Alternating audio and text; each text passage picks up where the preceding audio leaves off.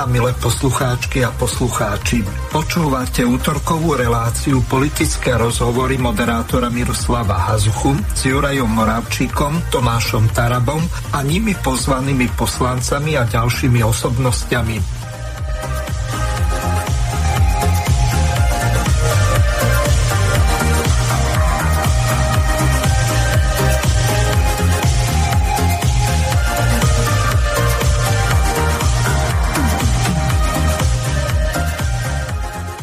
Vážená milé poslucháčky a poslucháči, od mikrofónu vás pozdravuje Miroslav Hazucha, ktorý vás bude sprevádzať reláciou politické rozhovory s Tomášom Tarabom a nimi, e, ním pozvanými hostiami.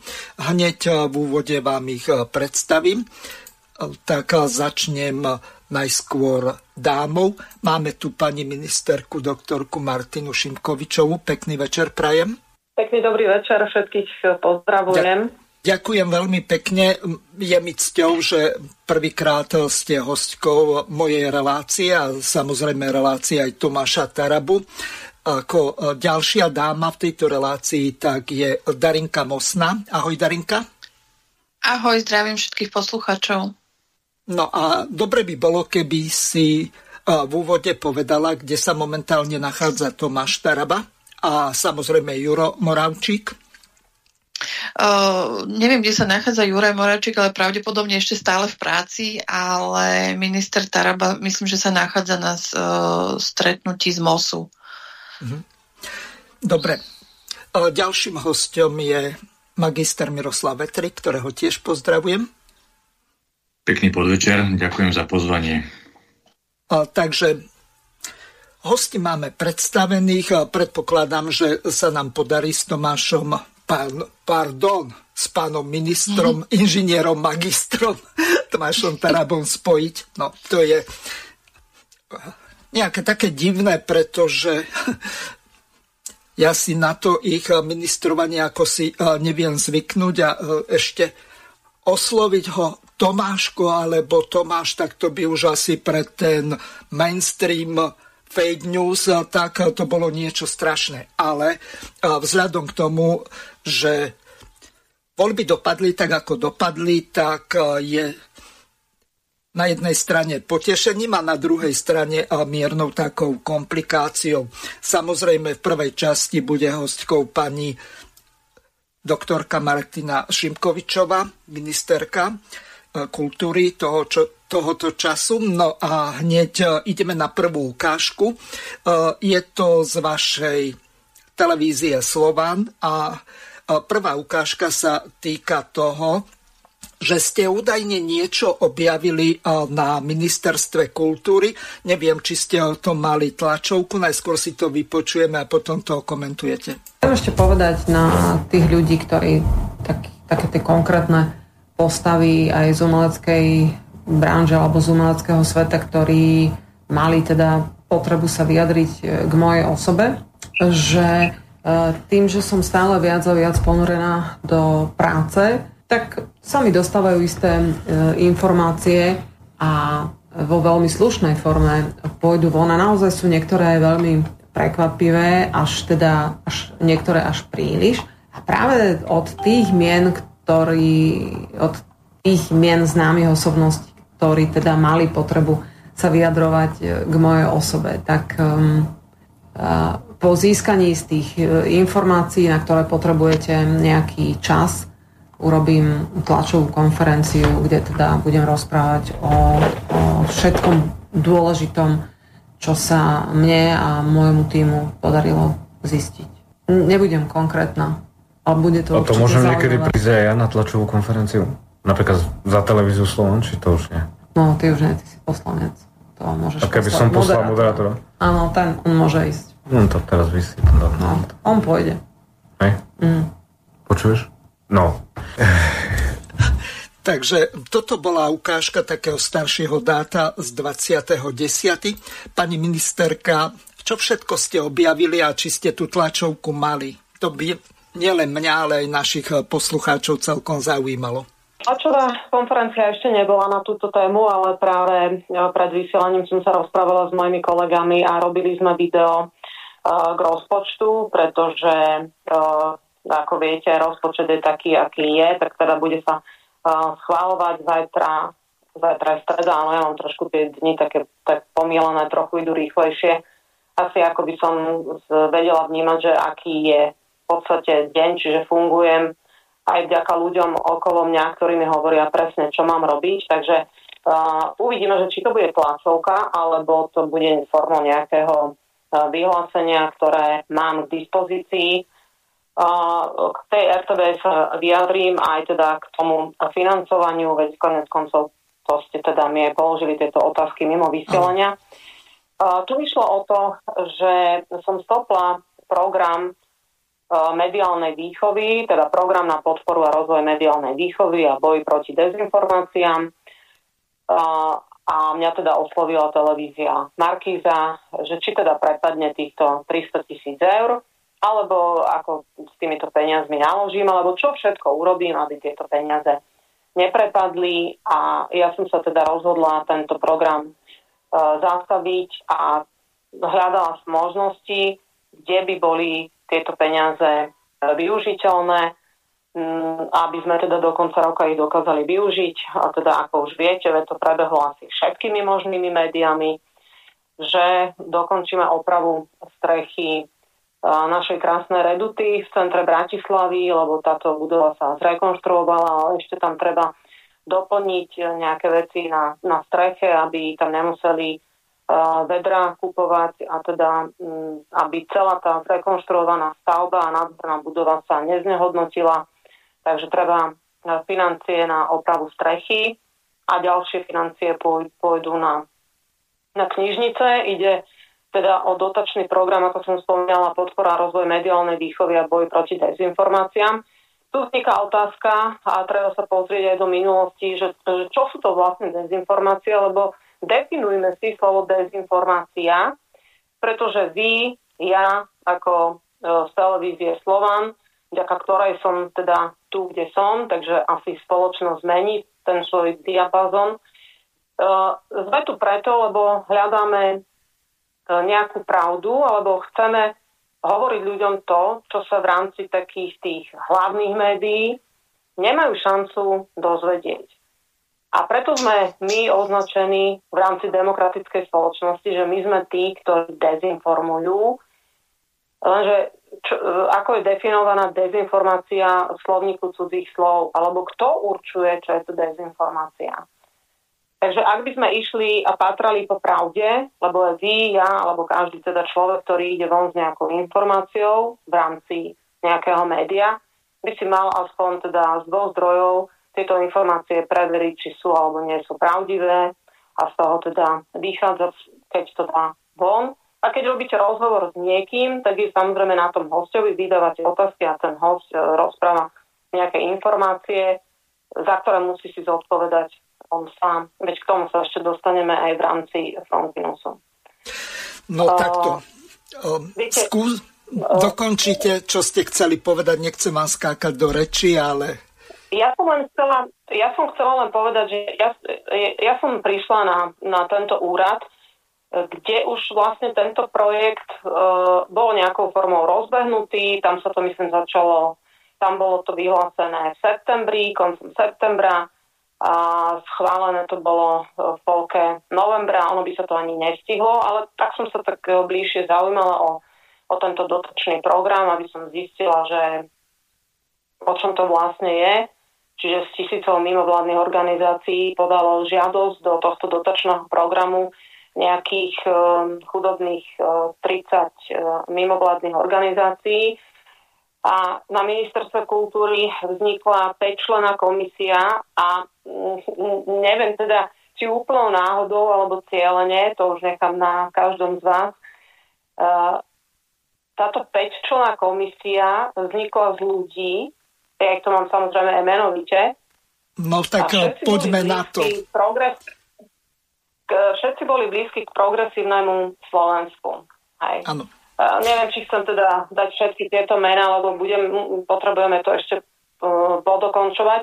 Ale aj v televízii uh, Markiza, myslím si, že sa k tomuto veľmi otvorene vyjadroval um, Daniel Milo, lebo on teda otvorene bojoval proti hybridným hrozbám, takže jednou z týchto osôb v rámci tej pečlenej komisie bola táto spomínaná osoba a potom to bol um, ďalší podporovateľ progresívneho Slovenska, pán Jakub Goda.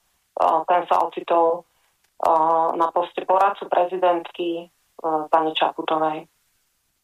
No tak uh, úplná maličkosť. Tento Daniel Milo tak e, je partner Ireny Biháriovej, bývalej e, predsedkyni progresívneho Slovenska, teraz podpredsedkyni. Ale aby sme sa dostali, e, Roman Michelko, podľa toho, ako to vyzeralo, tak bol v sobotných dialogoch na výsluchu u pani Kleinertovej a Lacovej a vyzeralo to tam takto sa objavilo v médiách, uh, aký bude ďalší osud takéhoto projektu. Ministerka teda uh, Martina Šimkovičová povedala pre televíziu Markíza, že sa v projektoch bude pokračovať, ale v inom spektre. Čo to podľa vás znamená?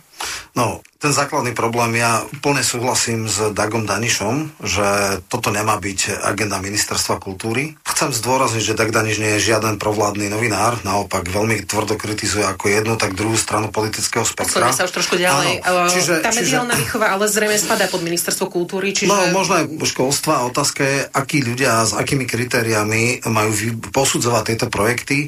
Uh, medzi posudzovateľmi bol napríklad výsastné stranický a politicky angažovaný človek Hipš, bývalý tieňový minister školstva. A toto bol aj ten dôvod? A, nie, viete čo? Nie, tak po, že nie, neboli... Jedna z, z týchto. Predstavte si test uh, Ficom, ak by uh, Mašgut alebo Erik Kaliňák bol v výberovej komisii ktorá posudzuje takýto typ projektov. Myslíte si, že uh, denník N a ostatné médiá by boli v poriadku? Povedali, áno, je to nezávislý človek. Čiže spochybňujete v podstate tú komisiu, člen, ktorá vyberala tie projekty. Spochybňujem, že je to nestranná komisia a na to môžeme mať x argumentov. Podobné, e, by som povedal, občianske združenia, ktoré riešia ako keby boj proti hoaxom, sa dneska v posledných chvíľach alebo v posledných dňoch extrémne zviditeľnili a e, myslím si, že taký výkričný, toto nie je síce tento, ale je to veľmi analogická e, záležitosť, občianske združenie konšpirátory.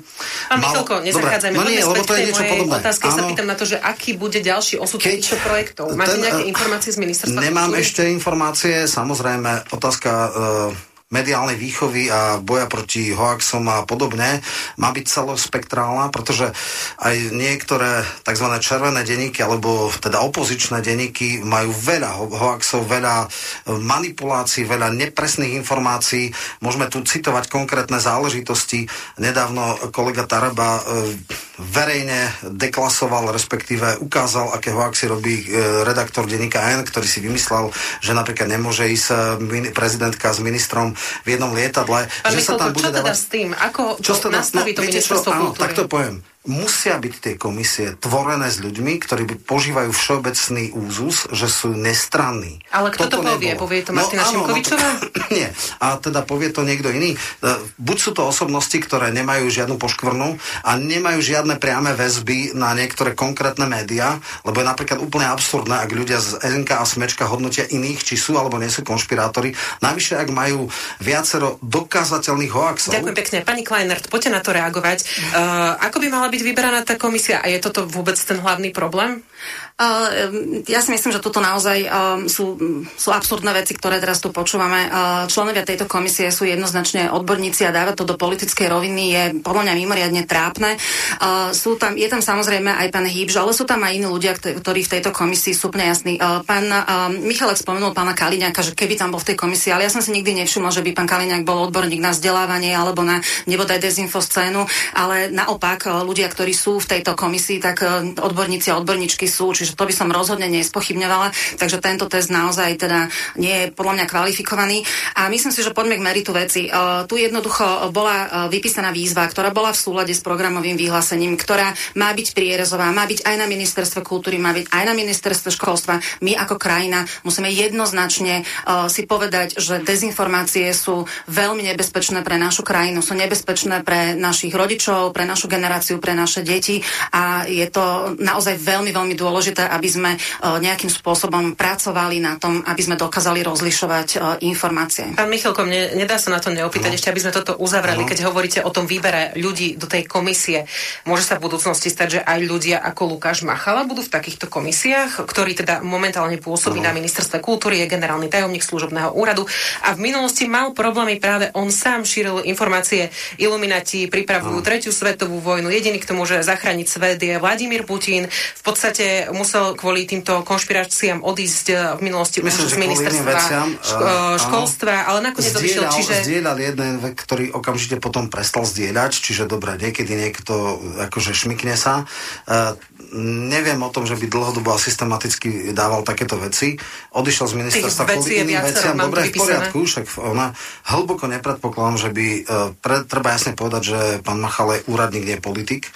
Uh, či tam ostane na ministerstve je vec ministerky. E, hlboko nepredpokladám, že bude v nejakej takej podobnej komisii a pre mňa je základná vec, pre mňa je relevantná komisia, ktorá sa vykreuje všeobecným konsenzom, že sú tam ľudia, ktorí prejdú, ja neviem, hearingom, e, Poriadku. budú mať všeobecný úzus, že sú uh, nestranní, budú mať žiadne v minulosti žiadne hoaxy, ktoré oni hlásali, alebo...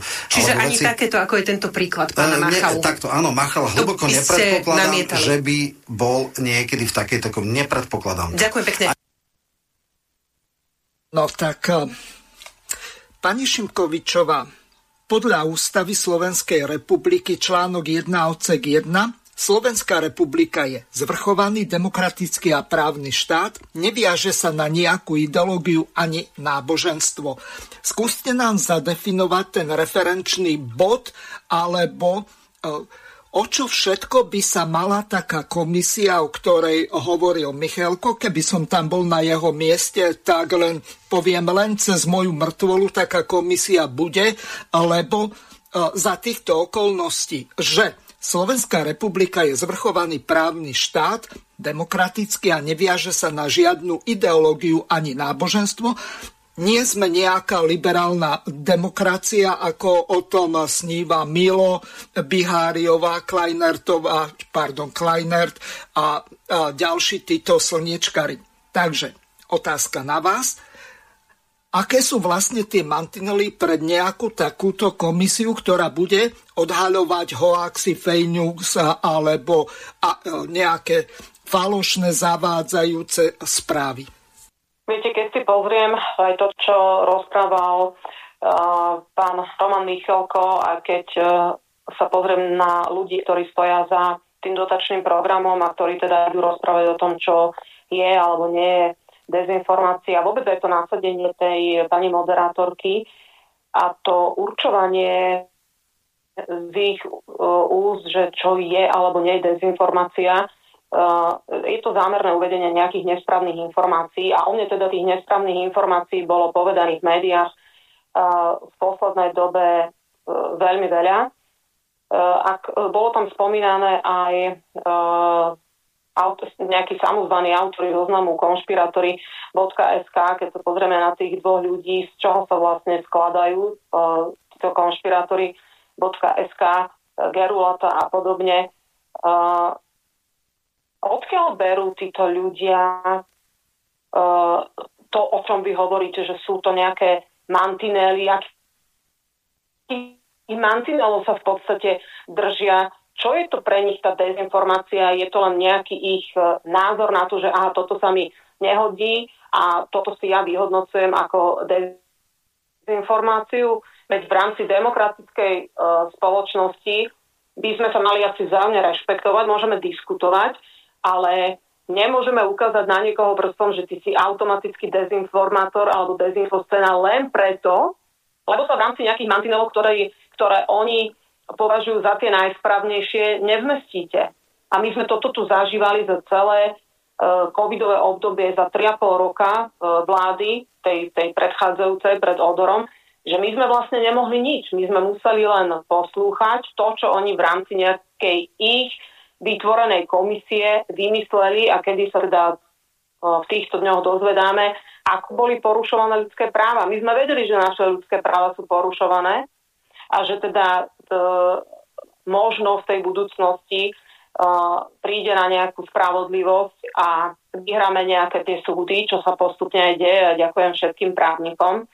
Takže aj túto budeme riešiť s našimi legislatívcami, s našimi právnikmi, aby sme vedeli, čoho sa máme my vlastne držať a z čoho budeme vychádzať pri zostavovaní nejakej komisie. Ale nemôže jedna komisia z jedného spektra, čiže len z progresívneho Slovenska. Táto komisia si vymyslí niečo, potom si to schváli, uh, už si pripraví aj na to nejaké prostriedky, vraj teda uh, boli už nejaké autobusy, niečo bolo popripravované. Oni už teda počítali s tým, že t- tento dotačný program bude automaticky schválený. A teraz títo, ktorí hovoria o nás, že my sme tí dezinformátori, my sme urobili strašnú vec, lebo my sme tento ich program vlastne nepodpísali a my sme im zničili to, čo oni dlho pripravovali. No, e, tak uvidíme, ako sa to bude vyvíjať. Ja si myslím, že tieto peniaze idú na veľmi užitočnú vec. A samozrejme, tak ako tá pani moderátorka jasne teda nastavená, lebo to už v tej intencii a v tých otázkach e, je značne počuť, teda ako je nasmerovaná, tak my budeme pripravovať e, ďalší program na podporu mediálnej výchovy ono by to malo skôr teda ísť e, z pera rezortu školstva, ale my ako kultúra to určite podporíme. My by sme sa skôr, skôr chceli zamerať na tú uh, kreatívnu činnosť a tú vzdelávaciu by sme teda prenechali rezortu školstva, ale samozrejme mediálna výchova patrí aj pod uh, kultúru a, a budeme v tomto pokračovať, ale nie v tomto E, systéme, ako si e, tento dotačný program e, pripravila táto skupina týchto ľudí. Určite nie a často teda dozviete. Viete, tu záleží aj od toho, ako sú tu nastavené jednotlivé fondy, aké kompetencie sú ministerstva kultúry.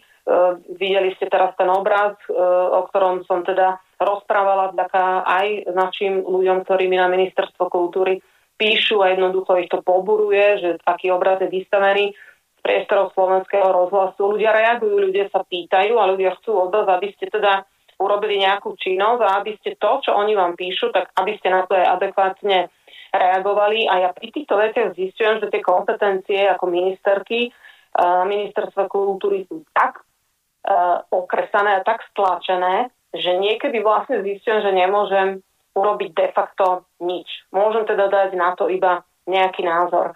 A preto aj v rámci týchto fondov sa pripravujú legislatívne zmeny, ale nemôžem vám konkrétne hovoriť ešte čo, pretože predpokladám, že to príde nárad asi tak uh, január, február.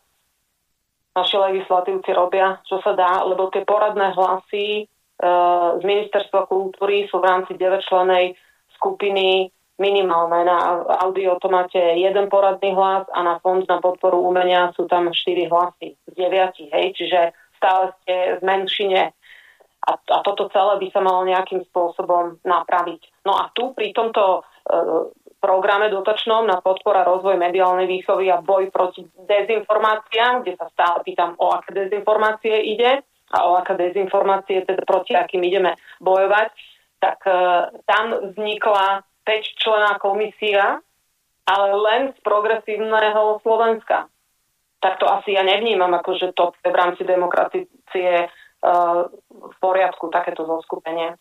Mm-hmm. Spýtam sa ešte na jednu veľmi dôležitú vec. Viacerí poslucháči ma oslovili, že keď budete v relácii, tak či tie peniaze, ktoré sú z Európskej únie, z tých rôznych eurofondov, nie sú pre, priamo viazané na takúto komisiu na odhaľovanie hoaxov a boj proti ním alebo dezinformácií. A či my o tie peniaze neprídeme? Ako Slovenská republika. A, a my o tieto peniaze neprídeme, veď tieto peniaze, to som povedala v úvode vašej otázky, ak ste ma teda počúvali, kedy som povedala, že to nie je o 300 tisíc, ale 400 tisíc eur na tento dotačný program, a preto som zisťovala v rámci môjho úradu, kde by sme mohli tieto peniaze zainvestovať, aby neprepadli. Čiže mhm. neprepadnú tieto peniaze, ale investujú sa tam, kde som hovorila. Pokiaľ ide o využívanie eurofondov, tak e, táto vláda, a teda sme to riešili aj na vláde, veď e, máte tam aj ľudí od Tomáša Tarabu, chceme zjednodušiť celý tento systém ohľadom čerpania eurofondov. Vieme teda, čo sa na, na Míri robilo pod vedením pani Remišovej a ja to teda zistujem na tomto úrade a nie som jediná ministerka alebo jediný úrad, kde sa teda chytáme za hlavu, čo v rámci týchto eurofondov E, bolo nevyužité a mám tu tri projekty, z toho dva teda definitívne neprečerpám, to sa už jednoducho nedá stihnúť, to som zdedila a do konca roka sa to jednoducho ne, nestihne. Jediný jeden program sa tam dočerpá a treba zjednodušiť e, celý ten systém okolo eurofondov, aby to neprebiehalo tak, ako to bolo doposiaľ, ale aby sa to zjednodušilo, aby naozaj, pre mňa je vzorom Polsko, kde teda majú absolútne prečerpané všetky eurofondy, a to je taká malá vízia aj na Slovensko, že ak by sa to podarilo aj nám, tak bolo by to úžasné. Veď keď sme už v tej Európskej únii a vieme využívať tieto eurofondy, tak ich využíme do maximálnej miery. Mm-hmm. Mám tu pri, pripravenú ešte jednu ukážku. Opäť tí istí hostia, moderátorka Lacova, Kleinert a Michelko a riešili konkrétne tieto hoaxy tlak aj od štátu. My sme ako krajina veľmi zmieša, zmietaní v ťažkej situácii a vtedy ľudia sú náchylní veriť aj rôznym ťažkým alebo iným informáciám, ktoré si jednoducho nevedia overiť a my im musíme pomôcť aj našim seniorom. Pán Michalko, vy ste v, úvodu, v úvode povedali, keď sme sa začali rozprávať o tej dotácii, že zrejme to nebola teraz priorita pre ministerstvo. Z tohto, čo tu všetko zaznelo, z toho, ako sme náchylní veriť tým dezinformáciám, bude to v budúcnosti pre ministerstvo priorita? No niektoré veci, ako napríklad kyberšikana, to je absolútne všeobecná zhoda, že toto treba riešiť, takže viem si predstaviť, že takéto projekty budú podporované a vytvorené. Otázka je, či by to nemalo byť skôr na úrovni ministerstva školstva alebo možno e, pod komisárom pre deti. Ale ja chcem povedať jednu vec, pani e, z demagogov hovorili, že dostali nadá, teda dotáciu z nadácie Google, tak chcem povedať, že táto nadácia dlhodobo a systematicky podporuje napríklad denník N, dala 300 133 tisíc na open source prepraviteľský systém, 754 tisíc v roku 2017, čiže podporuje istý typ médií, ktoré sú absolútne teda e, stranné alebo jednoznačne orientované. A ešte raz, ten najzásadnejší problém je, že tie komisie musia mať všeobecný úzus, teda musia tam byť všeobecne akceptované postavy, osoby, ktoré nikdy neboli e, prichytené pri konšpiráciách. Naopak sú rôzne inštitúcie alebo MVOčky, neziskovky, ktoré ako keby kontrolovali iných a sami vytvárajú a boli dokázateľne prichytení pri tom, jednak pri kolosálnom konflikte záujmov a pri hoaxoch.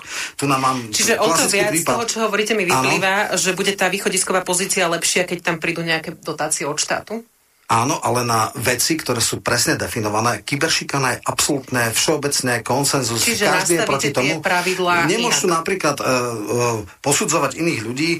Napríklad uh, po, pán uh, Rudenaj, ktorý vlastne v štandarde hovoril, že anonimná stránka potratári s je chromik. Čo vôbec nebola pravda. Alebo máme x ďalších vecí, že Svetopulk Bartik povedal, že, že Zemanovi má, trpí rakovinou, má 7 mesiacov uh, života. A toto sú ľudí, Pán ktorí Michoko, sú týchto... teda súhlasíte s tým, že no. tá téma alebo ten boj proti dezinformáciám je relevantný. Aj z toho pohľadu vlastne, čo povedala uh, pani Kleinert, že dokonca aj politici ano. čo, uh, ten dokážu problém. naskočiť dobre, na dobre. neoverené informácie. Áno, jasné, ale kvanta ľudí na to dali. Niekedy človek není ostražitý, akože má prezumciu, že v nejakých médiách a sú dokonca satirické stránky, samozrejme na zomri a nikdy neberem, že to je niečo, niečo vážne. Takže dobre, nie každý je vždycky úplne v strehu a občas na niečo v nepozornosti naskočí, ale chcem jednu vec povedať, že nemôžu posudzovať hoaxy alebo konšpirácie ľudia, ktorí ich sami vytvárajú, bol som tu nedávno z uh,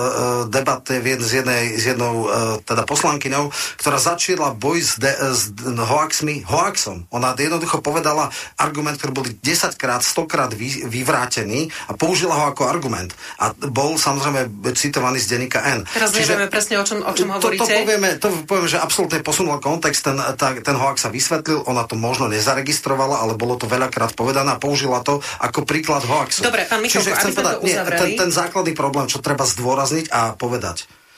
Ak chce niekto posudzovať iných, tak musí sám byť bezpoškvrný, musí mať autoritu, že je naozaj nestranný, nemôže sám vytvárať konšpirácie a hlavne nemôže napríklad brať granty, kde je zadefinované, sú to vo výške 50 alebo 60 tisíc. A počkaj, toto treba zdôrazniť. Súčasťou grantovej schémy je, že budeme obhajovať národno-štátne záujmy Spojených štátov, lebo napríklad konšpirátori boli 50 a 60 tisíc ambasády.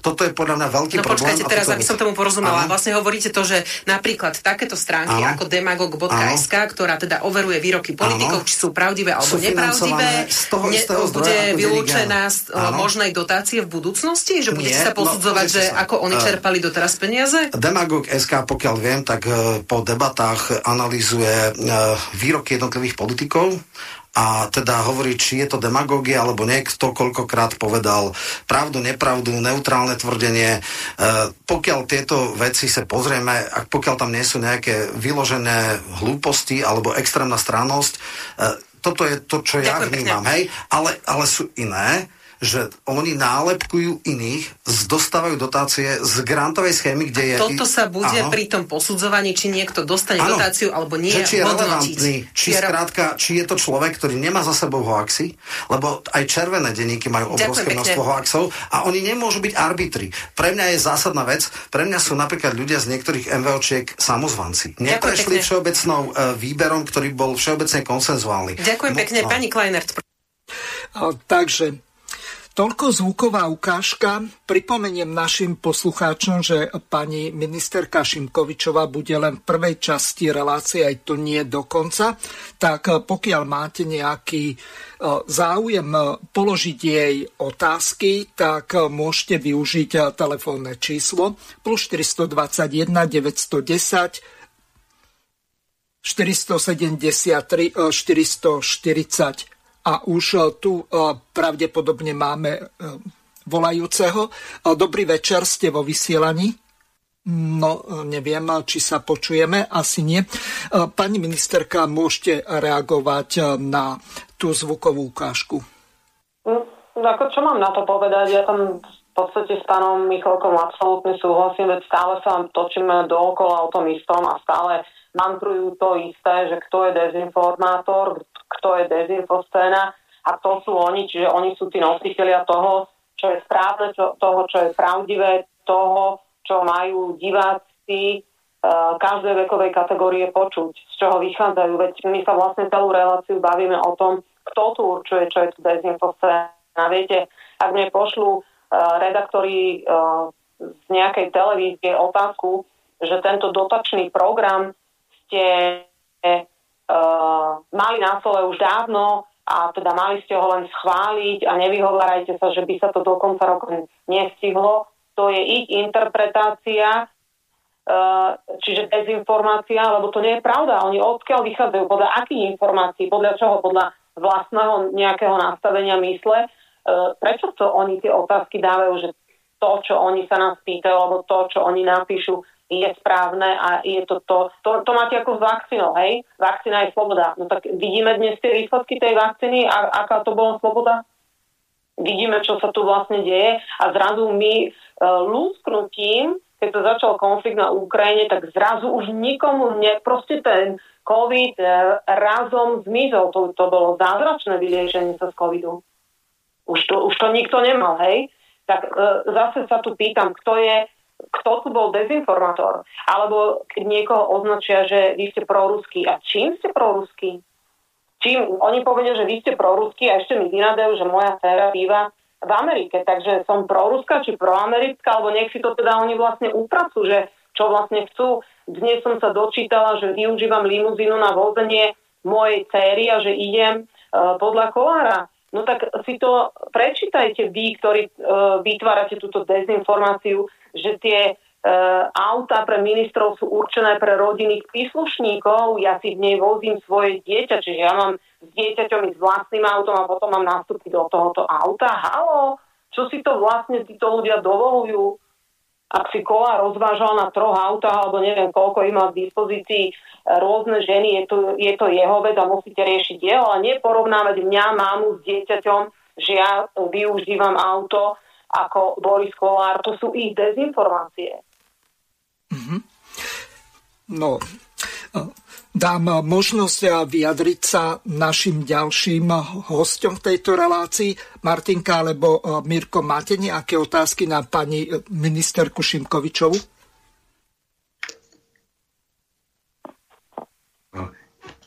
Ja by som, ak môžem, veľmi kratučko, napadla, keď som počúval pani ministerku, napadla ma taká udalosť nášho veľmi dávno starého poslanca Ferdiša Jurigu, ktorý tak, tak humorne povedal, že, že viete, aké je 11. Božie prikázanie? A povedal, že to 11. Božie prikázanie je, že nevytvorí si strašidlo, ktorého by si sa začal báť. Ja, že podľa Elánu lásku nezabiješ.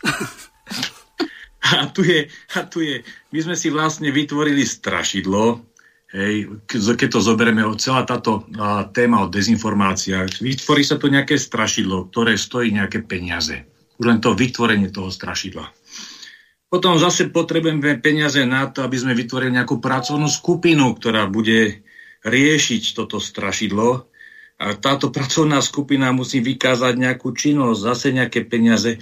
Ja kvitujem pani ministerke, že, že naozaj, že okresala tieto financie a dala ich zmysluplne na tú strechu a, a reduty, a že rieši knižnicu. Takže toto sú podľa mňa naozaj účelne využité peniaze. A toto rácio tu chýba a chýbalo. A ja, ja budem len rád, že keď takéto racionálne veci uh, budú uh, ďalej aj uh, na tom ministerstve, aj na ďalších ministerstvách, ako ľudia to očakávajú a, a mnohí ľudia fandia tomuto procesu. Takže ja, ja ďakujem za takéto, za takéto kroky. Darinka? Ja by som len chcela dodať, že jak som tak počúvala, e, teraz e, tá pečená komisia, ktorá mala rozhodovať o, tý, o tom, čo pani ministerka rozprávala, e, síce nepovedala všetkých 5 členov, ale povedala troch a medzi nimi Milo Hybš a Goda, tak už len to, ako, ako chceli nestranne hlasovať za nejaké projekty, keď už oni traja by prehlasovali hneď tých dvoch, aj keby boli v úvodzovkách v tej dobe opoziční, hej, že, že uh, jaká transparentnosť tom bola, alebo uh, proste oni si odsúhlasili presne to, čo oni potrebovali a to, čo chceli. Uh, nehovoriac o tom, že pán Milo, okrem toho, že teda je manžel pani Bihariovej, on netuším, bol alebo stále je uh, uh, členom, teda analytikom Globsec, takže Policy Institute, alebo tak nejak sa to volá. Takže mne sa tá nestrannosť podľa mňa v tom žiadna absolútne nebola. Proste to bolo jednostranne naladené a tak si to vlastne oni odsúhlasovali, aj nastavili, aj proste to celé schválili. No. Mm-hmm. No, asi sa posunieme trošku ďalej. Vo, vo vašej uh, televízii Slovan tak uh, ste rozoberali aj inú komisiu, tak si to teraz uh, vypočujeme. Dnes nemôžeme stratiť tú ľahkosť, to srdce. Ale teraz k vážnej veci. Ako ministerka Zuzana Dolinková upútala možno nejakým príspevkom, že e, ja to prečítam ten záver, že po zrušení mimoriadnej situácie boli zásadným spôsobom obmedzené zákonné možnosti štátu intervenovať a priamo manažovať proces očkovania proti ochoreniu COVID-19. Aj preto je dnes možné očkovanie len v nemocniciach, ktorých zriadovateľom je štát, z čoho by mohlo aj vyplývať z týchto slov, že teda sa chce naplno venovať nejakej organizácii, reorganizácii, aby to lepšie fungovalo a, a takto. Ja pokiaľ, jediná agenda, s ktorou som ja šiel do tohto veľkého, s prepačením, egocentrického bordelu, ktorý sa volá slovenská politika, bola agenda, poviem to teraz natvrdo, politických vražd a covidového manažmentu. Samozrejme, vyzerá to, že to spolu nesúvisí a samozrejme, že to aj nesúvisí, ale uh, jedna vec je vec skôr náhody a skôr dôvery, druhá vec je skôr vecou mojej vnútornej filozofie. Všetky alternatívne médiá posunuli uh, úspech Roberta Fica až do vlády a vládnu. Vládneme. Alternatívna scéna bola uh, jej najväčšou, najväčším záberom a aj pozornosť sa upriamila na jednotlivých hostí v celej tom, celom tom spektre tej alternatívy, hlavne vtedy, keď sa bojovalo za práva v covidovej dobe. A teraz ja sa nemusím hambiť za svoje vyjadrenie. Ja upozorňujem aj ministerstvo zdravotníctva, že e, niekoľkokrát som upozornil a poprosil aj e, šéfa Andreja Danka, aj, cez, aj prostredníctvom Smeru, že mojou najväčšou snahou, najsilnejšou a najrychlejšou bude vytvorenie špeciálnej vyšetrovacej skupiny, ktorá vyšetrí covidový manažment. Ja by som bol veľmi rád, keby túto správu aj kľudne zachytili niektoré médiá hlavného prúdu a aj ministerstvo zdravotníctva. Veľmi by som ocenil, keďže k tomuto je pripravené množstvo vecí a ktoré súvisia potom následne aj s otáznikmi a s odporúčaniami Národnej akademickej vedeckej obce na Slovensku vo vzťahu k VHO, že a teraz priamo k ministerstvu zdravotníctva. Nechajte vyšetrovanie covidového manažmentu minulosti a vyšetrovanie alebo odporúčania ďalšieho manažmentu e, umelo vytvorených pandémií, ak môžeme to pandémiou nazvať, ak vôbec tá pandémia by splňala podmienky pandémie a ak vôbec ten agens je jednoznačný, nechajte to na mňa. Nechajte to na mňa a nechajte to na tú vyšetrovaciu skupinu. Pretože vyšetrenie covidového manažmentu bude mať za následok e, vyvarovania sa tých najväčších chýb v budúcnosti. Covid skončil, prišla, prišiel konflikt na Ukrajine, potom pri, prichádza konflikt e, Izrael-Hamas a potom príde ďalší konflikt a to je znova preniknutie nejakého biologického výtvoru zase do štátov Európy alebo možno celého sveta a znova sa spustí pandemický poplach, už s nejakým iným agensom, či vymysleným alebo skutočným, to ja teraz neviem. A ak budeme reagovať na tieto zmeny, ktoré budú mať už za následok úplne definitívne stratu suverenity vo vzťahu k, ku kontrole a ozdraveniu vlastného národa, pretože nám niekto iný bude diktovať, čo máme robiť, tak teraz je jedinečná šanca a podľa na to potrebujeme 3-4 mesiace. Pustite ma do roboty, aby som to mohol vyšetriť a na základe toho poukázal na jednu základnú vec že pandemická zmluva, ktorá sa pripravuje, nemôže byť akceptovaná vedcami e, slovenského národa. Máme dosť mozgov, ktorí to vedia dokázať, pretože oni a ich ďalšie odporúčania sú len pokračovaním akože skúseností z manažovania covidu. Mm-hmm. No, neviem, máme tu ešte pani ministerku? Neviem. Áno, stále som tu. Výborne. Tak môžete našim poslucháčov informovať o tom, že ako to vlastne vyzerá s tou COVID komisiou, ktorú pripravuje váš kolega z televízie Slovana, poslanec Národnej rady Peter Kotlar? Zatiaľ vám neviem nič potvrdiť, e, všetko je v riešení. E, tak viete, že vláda sa zaoberá teraz rozpočtom, to je také prvoradé, ale už aj sám pán Robert Fico povedal a myslím, že teda uvádzali aj e, zahraničné médiá, že Slovensko ide nejakým takým príkladom, že chceme teda dotiahnuť tú iniciatívu vyšetrovacej komisie a že chceme dokončiť tie veci, na ktoré sa nejakým spôsobom zabúda. Mnohí hovoria, že veď to už bolo, tie, tie veci s tou šikanou a porušovaním ľudských práv. Ale e, my na to teda v žiadnom prípade nechceme zabúdať. Tam boli dve možnosti, teda buď bude novým podpredsedom NKU, Uh, to ale myslím si, že pán Peter Kotler povedal, že s týmto nesúhlasí a potom sa teda hľadali ďalšie možnosti a teda splnomocnení z vlády pre vyšetrovaciu komisiu táto vyšetrovacia komisia sa v podstate stále tvorí, kreuje, takže malo by tam byť e, samotné vyšetrovanie pandemického managementu. No a potom sa to samozrejme bude riešiť aj VHO, ktoré nejakým spôsobom, neviem teda akým, ale si nárokujú na nejaké presedenie svojich e, kompetencií, kde chcú mať absolútnu dominantnosť voči nám ako členským štátom Európskej únie keď tu teda riešime, že by tu mohla vzniknúť nejaká budúca pandémia, lebo už teda z tej minulosti vieme, e, tie skúsenosti z toho covidu už e,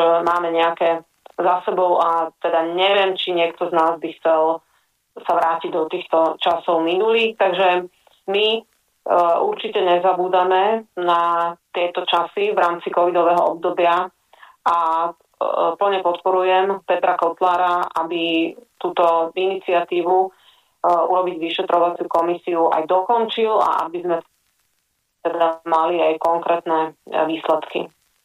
Pani ministerka, máme volajúceho poslucháča, tak aspoň jemu sa pokúste odpovedať na otázku skôr, ako sa s našimi poslucháčmi rozlúčite a pôjdete si riešiť svoje rodinné veci.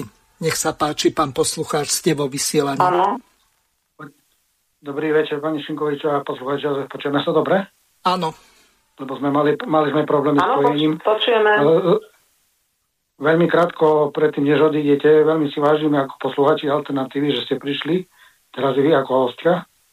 A chcem tak len prvú zahrievaciu otázku, aký máte pocit z tejto, z tejto uh, nahrávky alebo proste návštevy túto slobodnom vysielači, čo sa týka moderovania a kladenia otázok a tak ďalej.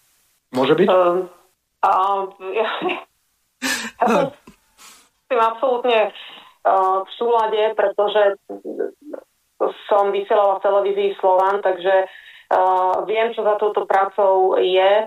Uh, chápem, že čo je za zháňaním hostí a pýtania sa na témy, ktoré nás aktuálne trápia. A keďže som teraz v pozícii, že mám na starosti úrad ministerstva kultúry, tak je mojou povinnosťou uh, komunikovať s ľuďmi. Ja som veľmi rada, že komunikujem v tejto spoločnosti a že nie je to tendenčné a že nikto ma neoznačuje, že som dezinformátorka a že uh, nie, nie je tu tlak v rámci tej diskusie tak intenzívny, že by som sa cítila nepríjemne. Mm-hmm. No neviem, no, pán poslucháč. Že keby ste mali do budúcna vo... že keby ste mali do budúcna voľbu a mali by ste sa rozhodnúť, že či príjmete pozvanie, ja neviem, RTVS alebo Joj Markíza, aby ste dostali pozvanie, alebo viac pozvanie, alebo požiadavku, lebo my pána Hazuchu bombardujeme, aby volal takýchto ľudí, že či budete e, vyberať si medzi alternatívou, tzv. dezolatmi, alebo RTV, Joj a Markíza. Uh-huh. Uh, skúsme už nevolať túto našu scénu, že my sme dezolati alebo dezinformátori, lebo oni si to mantrujú nejako, tá, tá druhá skupina, ktorá si nás takto nejako zaškatulkovala ešte tam používali slovo fašisti a tak sa to nejako sprofanovalo, že už no, no, to v bežnej komunikácii a automaticky to používajú e, v rámci diskusí. E, nemám problém ísť do RTVS ani do iných inštitúcií, pokiaľ tam bude demokracia v rámci tej komunikácie. Ak tam bude vzájomný rešpekt, ja stále opakujem, že rešpekt neznamená, že súhlasím s iným názorom, ale rešpektovanie toho iného názoru je, že si ho aspoň teda vypočujem. Ale pokiaľ tie rozhovory budú tendenčné, útočné, ako sme si pred chvíľou vypočuli, ako, ako teda to bolo tendenčné v rámci Romana Michelku, tak nevidím v tom význam. Pre mňa je to absolútna strata času.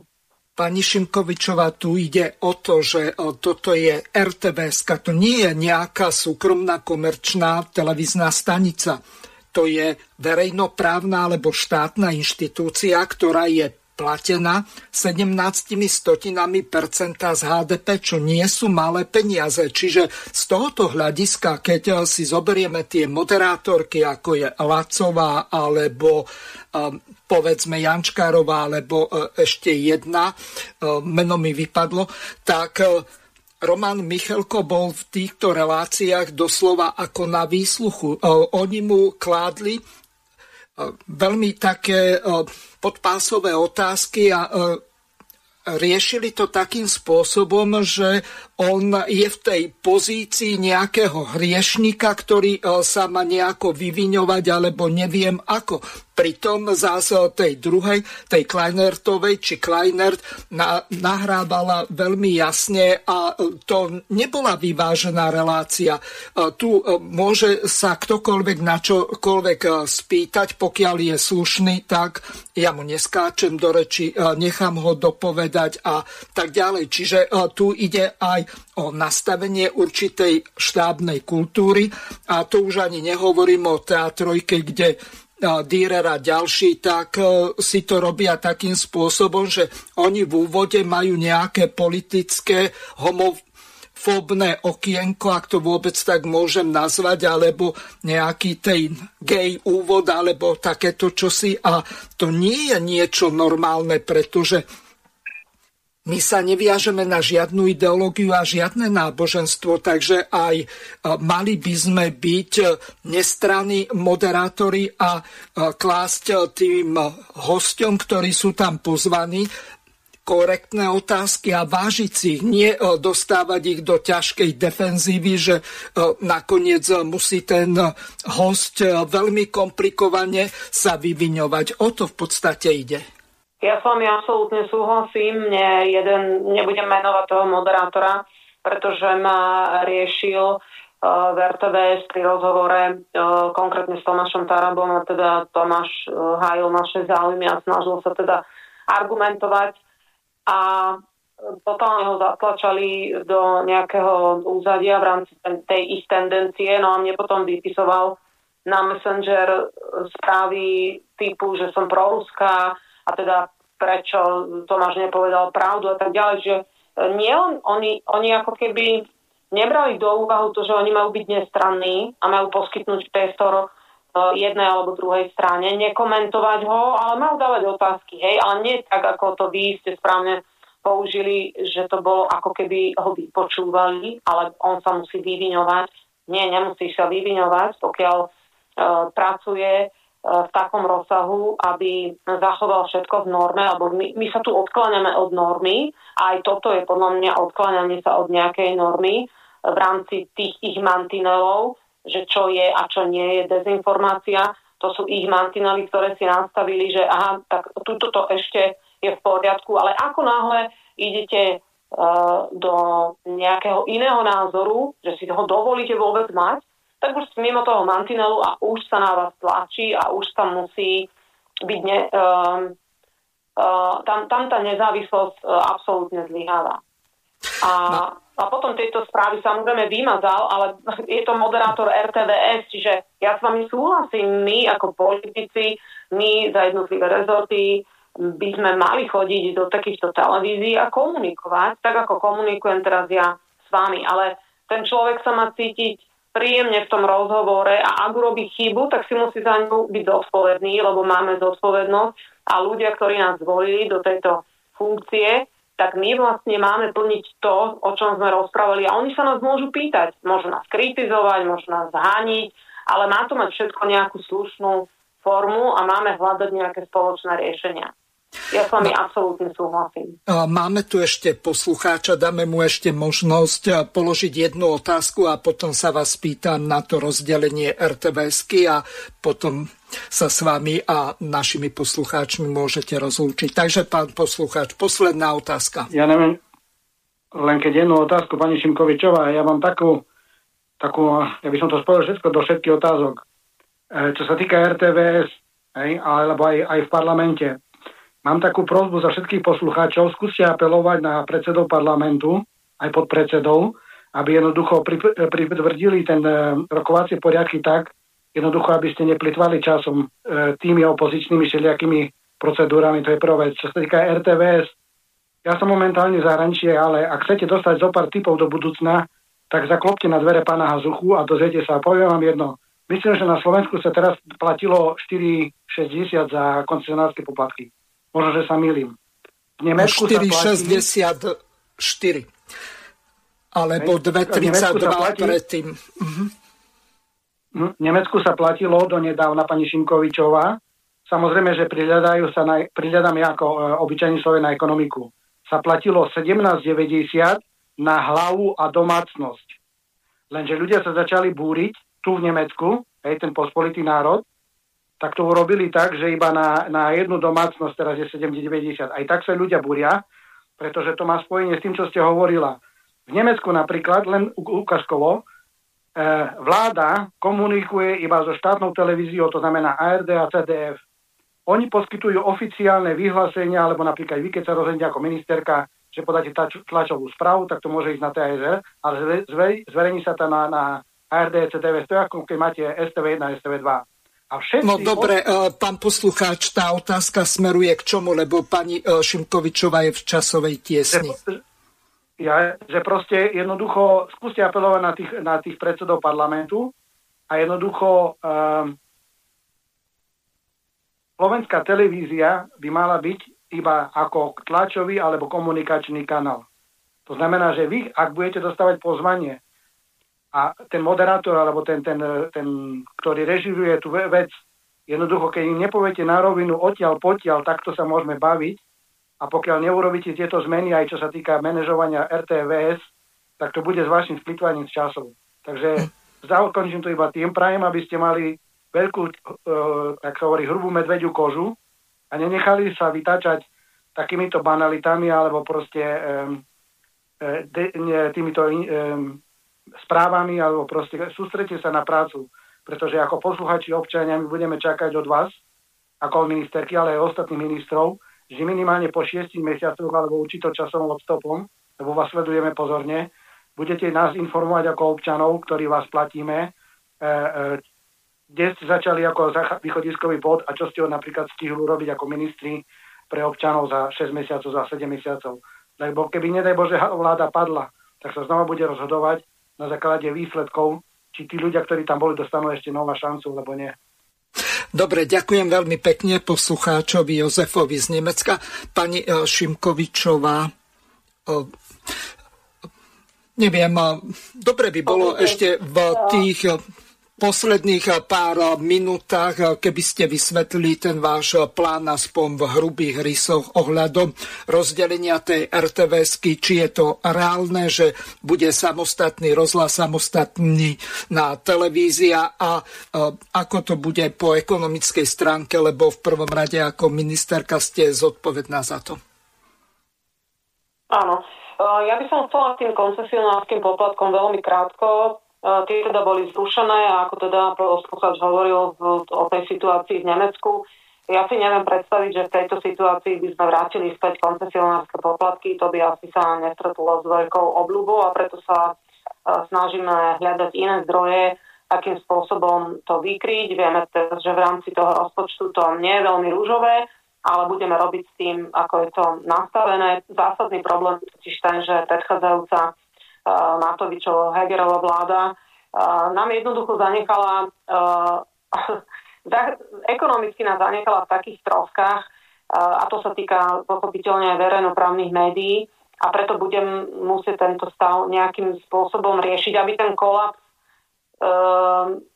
sa zmiernil, aby sme z toho nejakým spôsobom vyšli. Takže z ekonomických dôvodov aj za účelom zvýšenia plurality názorov sa musí usilovať na vláde, aby vláda schválila právny a ekonomický rámec, e, a to ste sa teda vy tam pýtali, rozdelenie mhm. rozhlasu a televízie Slovenska na teda dve nezávislé verejnoprávne mediálne inštitúcie, prípadne teda, aby zvážila nejaké iné riešenie, ako posilniť e, verejnoprávne no, e, RTVS. Tam teda nie je jasné.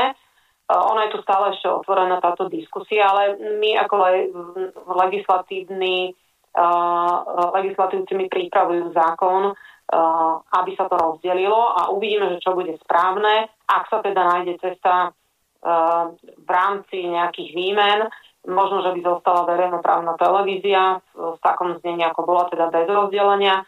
Ak sa zhodneme, že bude lepšie teda mať dve nezávislé verejnoprávne mediálne inštitúcie, tak sa rozdelia. Vieme, nechcem sa teraz teda nejak zaoberať tou uh, históriou a tak ďalej, že, že čo to bolo, ale teda 13 rokov ukázalo, že RTVS uh, to v podstate uh, nevyšlo a preto treba znova vytvoriť. Ja som teda za to, aby sa vytvorili dve nové klasické národné inštitúcie, teda Slovenská televízia a slovenský rozhlas, lebo vieme teda, už sa nemusíme k tomu vrácať, že to bolo z Daniela Krajcera a, a že išlo tam o výmenu riaditeľa a tak ďalej, ale tam tie plusy, o ktorých hovorí opozícia, že sa tam ušetrilo veľa peňazí, to je e, ďalšia dezinformácia, e, ktorou oni oponujú a teda chcú, aby sa RTVS nerozdelila teda aby zostala v takom stave, ako je.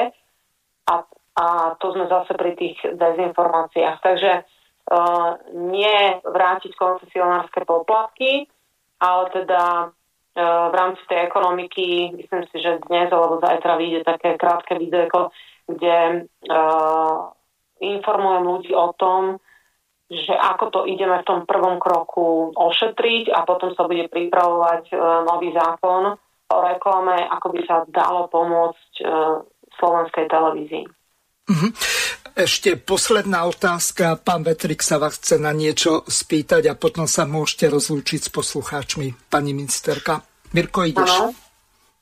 Pani ministerka, ja využijem túto príležitosť a ja by som sa chcel, chcel som sa vás opýtať. Viete, v rámci aj riešenia tejto dezinformačnej kampani, ktoré sme mali, možno by bolo také dobré riešenie, ktoré funguje v zahraničí, že či by nebolo dobré prijať zákon na štátnu podporu tlačia médií, čiže že tá štátna podpora by sa netýkala len štátnych inštitúcií ako RTV, Slovenský rozhlas a tak ďalej, lebo napríklad takáto legislatíva obdobná funguje napríklad v Taliansku.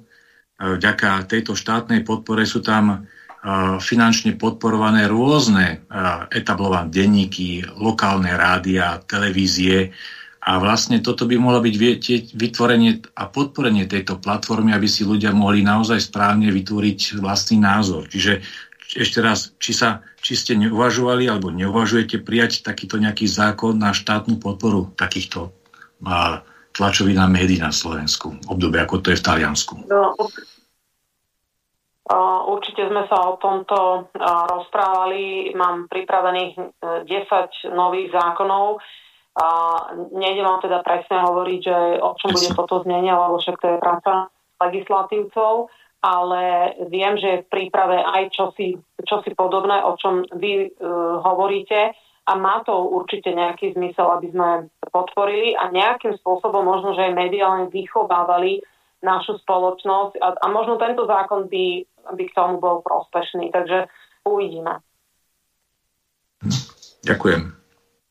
Ja tiež veľmi pekne ďakujem pani ministerke doktorke Martine Šimkovičovej. Bolo nám cťou, že ste boli prvýkrát hostkou relácie politické rozhovory s Tomášom Tarabom a jeho hostiami.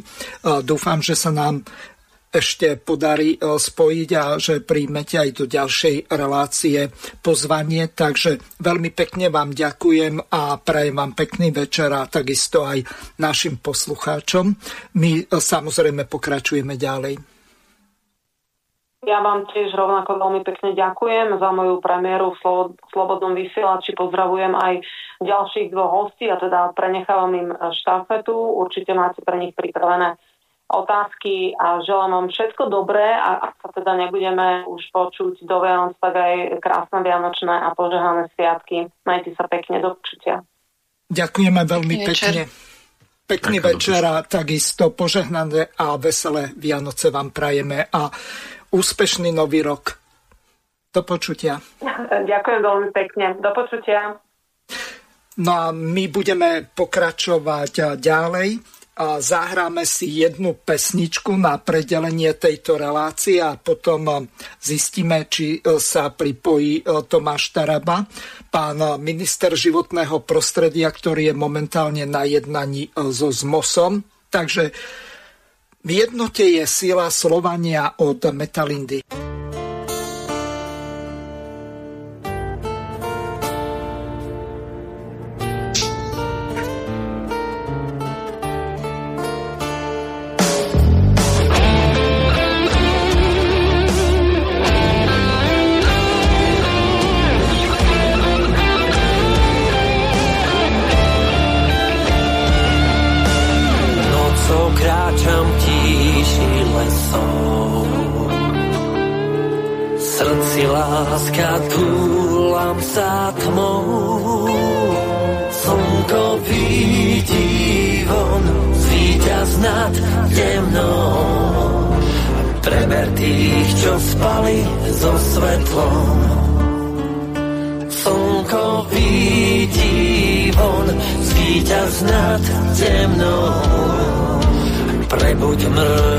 Spali so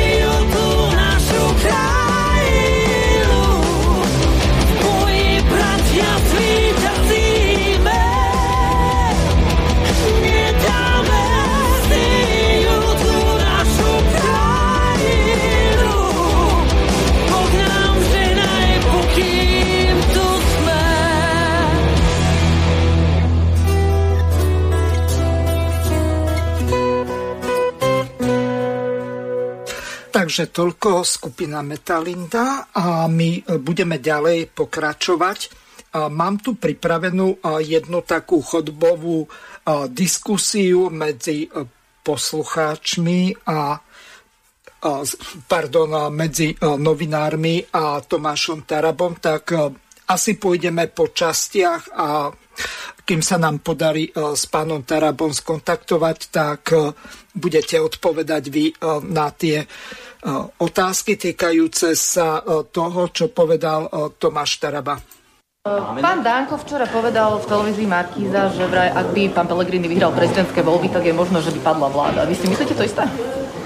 To je skôr taký asi predpoklad, že uh, berieme Petra Pellegriniho za niekoho, kto má v rukách hlas, tak že či náhodou tam nemôže potom dojsť nejakým pohybom. Tak to asi skôr také teoretické roviny. A budete hľadať niekoho tretieho teda, alebo vy si čo myslíte o kandidatúre Petra Pellegriniho? Si myslím, že naťahuje pán Pellegrini a jeho rozhodnutie, že či chce mať dohodu z SNS alebo nie, je skôr o tom. Pán Danko by mohol kandidovať podľa vás? Tak kandidovať môže každý eh, politik, ktorý splňa Tak, ale čo si podmienky. o tom myslíte teda? Že by... Ak sa rozhodne, tak eh, má na to právo v rámci SNS, je to len o ňom a myslím si, že pán Danko včera skôr vyslal taký signál Petre Pellegrini, že ak chce dohodu z SNS, tak potom čas sa kráti. A čo musí pre tú dohodu urobiť? Veď tam sú nejaké hodnotové prieniky, nejaká, nejaká predstava agendy. E, ako prezident, e, samozrejme, že my máme nejaké predstavy na prezidenta z pohľadu národného spektra. Takže taká plus e, ja viem, že pán Danko chcel, aby e, dohoda na prezidentskom kandidátovi bola súčasťou e, dohody v rámci koalície už, že mohla byť aj súčasťou koaličnej e, zmluvy. To sa neudialo dnes z nášho nejakého nepričinenia, ale vtedy tomu nedali nejakú váhu, tak teraz je to len o tom, že či budeme mať vlastného vládneho, keď to tak nazvem kandidáta, alebo nie, a to je na pánovi Pelegrini a Dankovi, ak sa do, dohodnú. Dobre, takže prvá otázka na vás. Neviem, e, či ste v rámci e, strany ohľadom e, tohoto hovorili, ale ja som čítal celkom zaujímavý jeden taký článok na Slovenskej Iskre, kde robili akúsi analýzu s nejakým tým historickým kontextom. To znamená, že ak si spomeniete na prezidenta pána Kováča za čias Mečiarovej vlády, tak napriek tomu, že obidvaja boli z rovnakej strany HZDS, tak medzi nimi to veľmi iskrilo. A dokonca môžem povedať, že navzájom si robili zle. A teraz, keď si to analogicky zoberieme, tak máme tu dvoch kvázi rozhádaných e, ľudí, ktorí rovnako boli v jednej strane, tým myslím Roberta Fica a Petra Pellegriniho. Ak si spomeniete, tak Robert Fico e, nazval tú Peleho jedenáctku e, nejakou znožou, zradcov a tých, ktorí sú nevďační, lebo oni sa dostali k vysokým postom, platom a všetkému ostatnému a vďaka strane, ktorú vybudoval v podstate Robert Fico. Vidíte vy nejaké podobnosti alebo rizika v prípade, že by Peter Pellegrini bol zvolený, pretože ak sa pozrieme na tie prieskumy, Pelemu dávajú 40%, Korčokovi 30% a potom ako tretí s 10% je náš včerajší host, doktor Harabin. Takže ako vy sa vlastne na toto dívate a nehrozí to, že by sa naozaj, tak ako padla tá otázka od tých novinárov, že by sa rozpadla vláda, pretože Pellegrini už nemôže byť e, zároveň prezidentom a na druhej strane predsedom strany a udržiavať ju. E, vieme, ako to skončilo so stranou Rudolfa Schustera, e, tzv. sopka a vieme, ako to skončilo s hnutím za demokratické Slovensko a pardon, HZD, hnutie za demokraciu pána e, toho e, predchádzajúceho prezidenta Gašparoviča.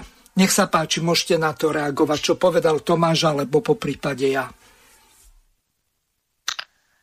No, e, ak môžem teda ja veľmi krátko, ja si myslím, že tie, Mirko, čo si spomínal, tie predvolebné vyjadrenia pána Fica na pána Pelegriniho či stranu hlas, tak samozrejme v predvolebných diskusiách a vyjadreniach a tlačovkách sa hovorí jedno, po voľbách e, proste vzniklo, vzniklo nejaké rozdelenie síl. Myslím, že vznikla nejaká dohoda, ktorá, sa, ktorá koaličná dohoda, ktorá sa snaží nejakým spôsobom, aby fungovala a aby sa, to, aby sa tie dohody plnili.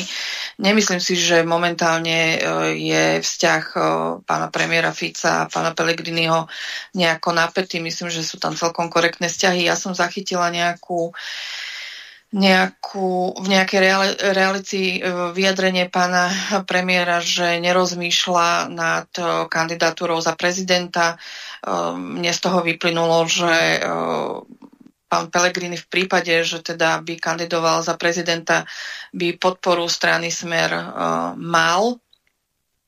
Myslím si, že že čo sa t- my, my sme popravde v strane sa o tomto nerozprávali, ale ale myslím si, že uh, pán Danko tie vyjadrenia, čo mal, uh, v zásade stáli na tom, na čo, o, o čom rozprával aj uh, pán Taraba v tom zmysle, že Slovenská národná strana má teda nejaké obavy, alebo ani nie obavy, ale chcel by, aby teda vznikla nejaká dohoda na tých hodnotových uh, nejakých podmienkách, aby tam proste, aby tá koalícia sa nerozpadla chvíľu potom v podstate ako vznikla, hej, po, po tých prezidentských voľbách v prípade, že by pán Pellegrini teda vyhral. On ešte vlastne ani podľa mňa neohlásil kandidatúru. Ohlásil? Neohlásil, myslím, však.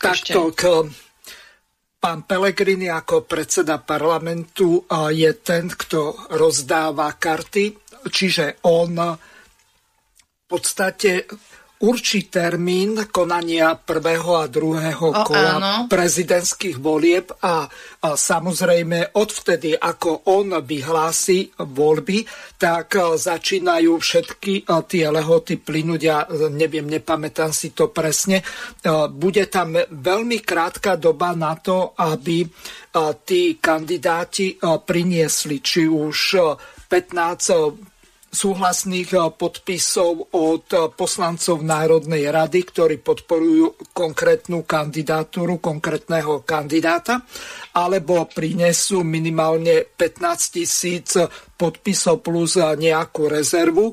To znamená, že títo, ktorí idú cez tú petíciu na podporu kandidáta, tak tí sa prezentujú ako nestranickí občianskí kandidáti, čiže zatiaľ pán Pellegrini nevyhlásil termín volieb e, na prezidenta Slovenskej republiky, tak e, uvidíme. No a on je ten, ktorý e, to môže určiť. No samozrejme, existujú tam aj určité limity, že Tie voľby by sa mali konať, ak si dobre pamätám, najneskôr týždeň pred tým, ako boli tie predchádzajúce, e, pred e, tým e, volebným obdobím predchádzajúcim. Takže Uvidíme, ako to bude. A on už až tak veľa času nemá. To niekedy teraz v decembri by mal vyhlásiť, ak si dobre pamätám. Myslím si, že on aj tak nepôjde to podpisovanie tých petičných hárkov. Predpokladám, že ak pôjde do toho, pôjde presne tým, čo si hovoril, podpismi od poslancov, takže jeho ten čas asi tak netlačí, ale ja si myslím, že toto je na jednaní koaličných partnerov, že treba ich proste nechať, nech si to v kľude prejdú a nejaký výstup z toho vyjde von medzi ľudí. Nemyslím si, že by tu teraz z toho mala vzniknúť nejaká panika. Myslím, že si treba len počkať na výsledok tých ich rokovaní. Myslím si, že sú všetci traja zdatní na to, aby prišli k nejakému východisku, takže a, ne, a na druhej strane, to, čo sme sa, teda to, čo si hovoril, že e, samozrejme, keby keby teda bol prezidentom, nemôže byť zároveň, zároveň predsedom strany. Myslím si, že strane majú nejaké, majú osobnosti, ktoré by sa toho mohli ujať, že tá strana by nemusela ísť do nejakého zabudnutia alebo alebo že by ho pohltil hla, mm. smer, ako teda po niektorí to hovoria. No, Myslím um... si, že to treba nechať tak. My, uh, mm-hmm. Mám pocit, že aj pán Fico sa nejakým takým smerom vyjadril. No uh, takto, Darinka, a potom nechám reagovať aj Mirka Vetrika. Uh, Robert Fico bol teraz v sobotu v sobotných uh, dialogoch a tam ako, no to bola jeho solo jazda s moderátorom, lebo ako premiér tak má prednostné právo uh, ísť do relácie sám. On sa vyjadril v tom zmysle, že on ide integrovať ďalšie dve ľavicové strany. Ja som si lámal hlavu, že ktoré, pretože keď na to hľadím, tak on jednoducho komunistov nemôže integrovať, pretože e, to si ani neviem živo nejako predstaviť. A to by bol problém taký, že nie, že by im pozastavili e, členstvo socialistov ako tých európskych a v tej frakcii, ale stadiaľ by vyhodili ako špinavé prádlo, pretože e, to je niečo nekolateľné, čiže nezlučiteľné, nekompetentné nekompaktibilné a tak ďalej. Čiže z tohoto hľadiska je to zásadný problém. A potom mi ostávajú už len dve strany, to znamená hlas a socialisti SK. Ináč je to tam ľavicovo prázdne, ak môžem použiť taký termín. Takže skúste na to no. reagovať. Mhm. No, akože do hlavy pána Fica ja nevidím. Môžeme to presne len takto uh, sa domnievať, že koho, s tým, koho tým myslel. No, podľa mňa jedna z tých strán sú socialisti SK, ktorú si spomínal, však ten uh, ich predseda uh, kandidoval. Áno, Artur Bekmatov, akurát dnes sme toto riešili s jedným poslucháčom, ktorý... Mne to ani nešlo do hlavy, že ako človek, ktorý na akejkoľvek kandidátke, e, keby bol, tým myslím Artura Bekmatova, on mal viac ako 15 500 podpisov, to znamená, že by sa kdekoľvek prekruškoval, dokonca aj v strane hlas, ale v smere sa mu to nepodarilo, čiže on je len asistentom poslanca, hoci pri tomto absurdnom volebnom systéme on skončil na kandidátke podľa počtu preferenčných hlasov, tuším, na 9. mieste. Čiže to je také uh, absurdné, že niekto má uh, relatívne veľmi vysokú podporu, ak by kandidoval na kandidátke napríklad SNS-ky, uh, tak tam by bol asi hneď za no. Huliakom. Uh-huh. Pardon, za pani Šimkovičovou. Je, uh-huh. hej, ale tak to je systém momentálny volebný, aký tu máme. Uh, nevýhoda toho takýchto, respektíve zúčastniť sa na kandidátke takej silnej strany, jak je strana Smer, že tam Eh, lebo ten systém je, že musíte dosiahnuť 3% z počtu hlasov, ktorá strana získa, ktoré strana získala vo voľbách a až nad tie 3% vlastne sa posúvate vyššie, no tak eh, pri takej strane ako je smer, ktorá získa uh, niekoľko sto tisíc hlasov, tak je problém dos, uh, dostať sa na tie 3%. No bohužiaľ, je to, máme taký uh, taký volebný systém, aj keď áno, máš pravdu, že keď sa na to pozrieš z pohľadu preferenčných hlasov, že človek, ktorý získal 15 tisíc krúžkov, sa do toho parlamentu nedostane a môže sa tam dostať, ale respektíve dostal sa tam človek, ktorý mohol mať nižšie, nižší počet krúžkov, ale je to tým, bohužiaľ, je to nastavené. No nie, 10 krát e, nižší e, počet e, preferenčných hlasov. Sú tam takí poslanci, ktorí nemajú ani 1500 preferenčných hlasov, ale tu je celý ten problém asi taký, že tento spôsob nie je nejako vyvážený. Keby to bolo tak, že začínajú sa prekruškovávať všetci tí, ktorí získajú 10 tisíc a viac preferenčných hlasov, tak by to malo nejakú logiku. Takto ten, ktorý má relatívne vysokú podporu, no ešte som zabudol Pán Michalko, ten mal 25 tisíc, takže až za ním by bol teoreticky, ak by bol býval Artur Bekmatov, kandidoval na kandidátke sns Nakoniec socialisti SK sa rozhodli inak, že najskôr chceli s hlasom a nakoniec išli so smerom, ale to je ich problém, ako to zmanéžovali, no ťažko teraz byť múdry e, po tom, ako dopadli voľby. Mirko Vetrik, skúsa vyjadriť ty k tomu. Tak ako Darinka povedala, naozaj my sme sa ešte e, na toto otázkou, ako, ako sa postaviť k prezidentským voľbám tej našej strane život vôbec nevenovali pretože naozaj naši ľudia, predovšetkým Tomáš Taraba na ministerstve životného prostredia veľmi intenzívne zarezávajú a, a riešia mnohé problémy a vlastne aj teraz je pán Taraba ako minister ocestovaný a vo zvolení na zasadnutí z MOSu. Teraz večer by dokonca by mal byť aj na teatrojke, takže jeho ten program je úplne nabitý. Ale a, ak môžem k tomu, tak môžem sa vyjadriť ako súkromná osoba, tak nahlas uvažovať, že prezidentské voľby vytvárajú tiež priestor pre súťaž medzi politickými stranami a mnohé tie politické strany budú nominovať svojich kandidátov, aby proste zabojovali a aby si prípadne udržali tých svojich voličov, ten svoj elektorát. Vidíme to aj napríklad na, na kresťansko-demokratickom hnutí. Čiže tiež zvážuje, že postaví najskôr môže do toho prvého kola určite nejakých svojich kandidátov, čiže sú tam nejaké dve mená. Čo sa týka pána Danka, tak to je tiež úplne a, právo, vysosné právo, že proste môže zvážiť túto situáciu, zvážiť proste tak podobne, ako KDH uvažuje, že aby nestratili ten elektorát, aby si posilňovali ten elektorát. Otázka je, že či bude on sám kandidovať, alebo bude hľadať nejakého zaujímavého kandidáta. A prípadne potom v druhom kole, na druhom kole, no tak tam sa bude rozhodovať predovšetkým medzi tými ľuďmi, ktorí tými kandidátmi, ktorí dostanú ako najviac tých hlasov, tak veľkou pravdepodobnosťou, že asi to bude medzi Pelegrinim a Korčokom.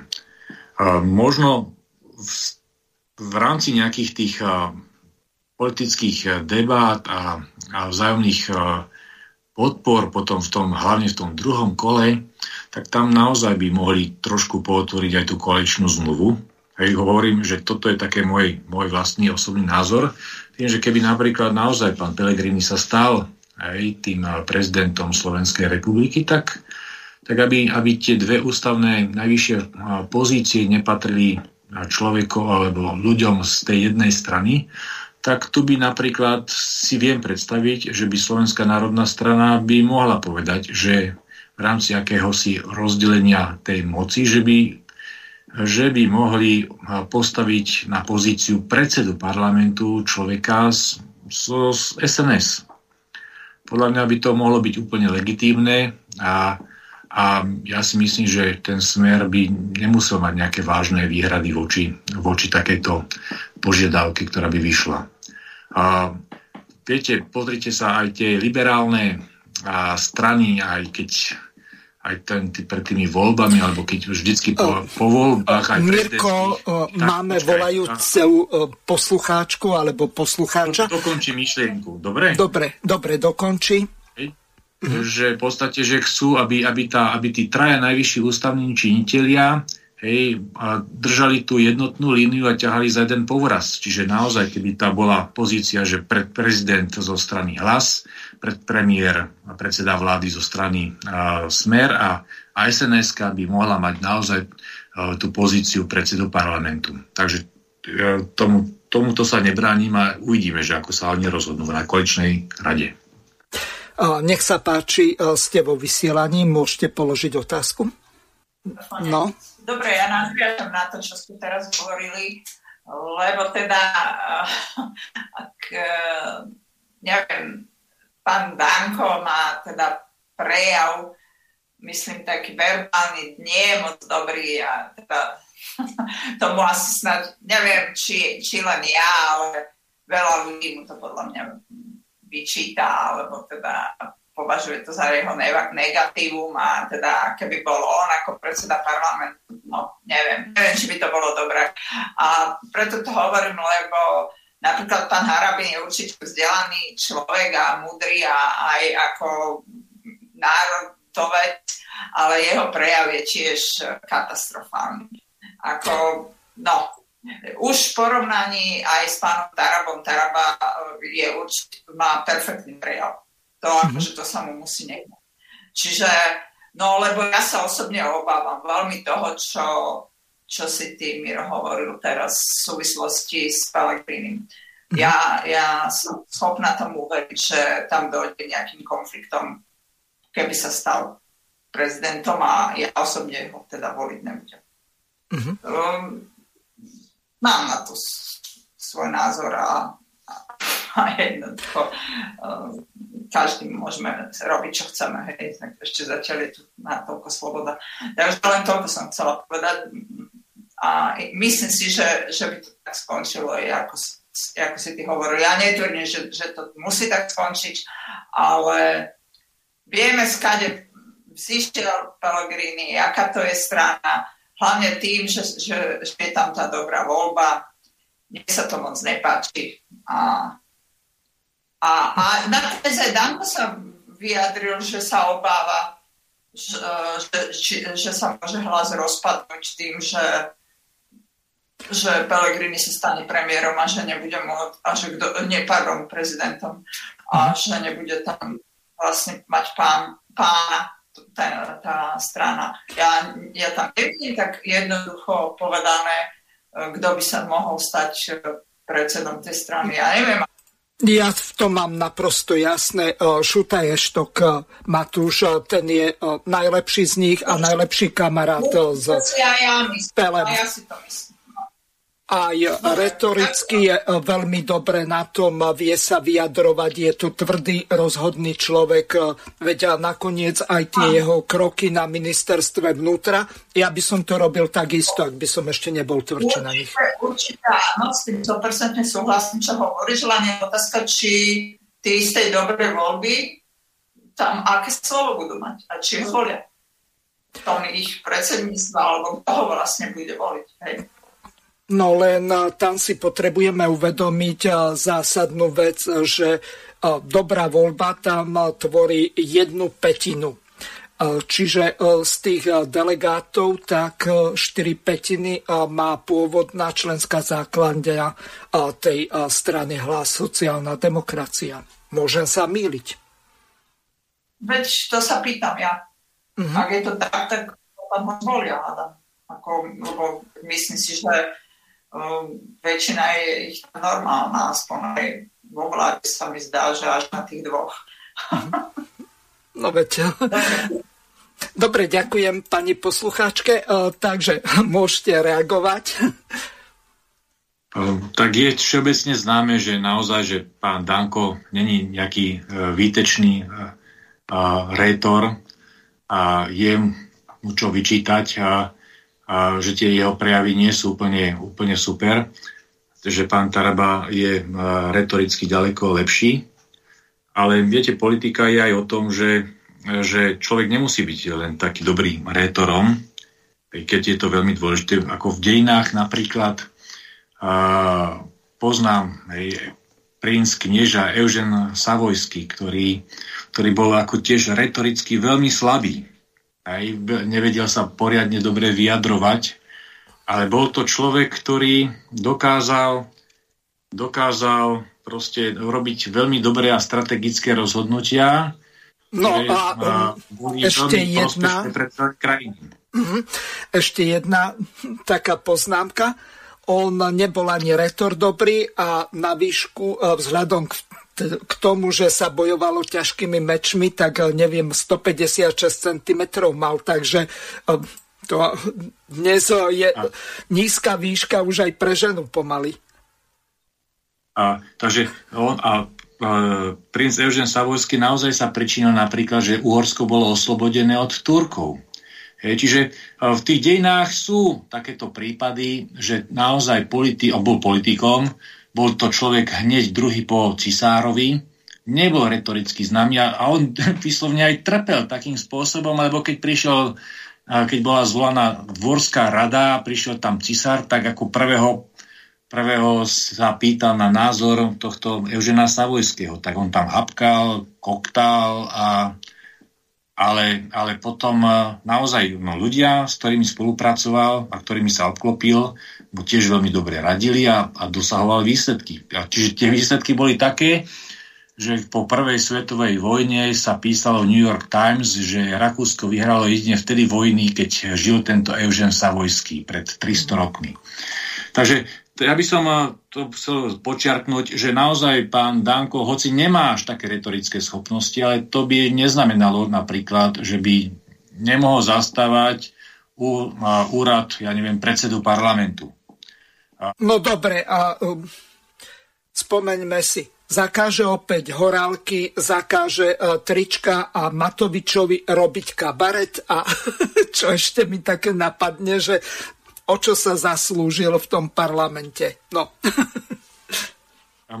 No pán Danko, na, na, no minimálne tú zásluhu má teraz na posledných voľbách, lebo keby, ne, keby neotvoril on kandidátku, tak naozaj máme vládu, no. máme liberálnu vládu, hej, na čele s progresívnym Slovenskom a tak ďalej.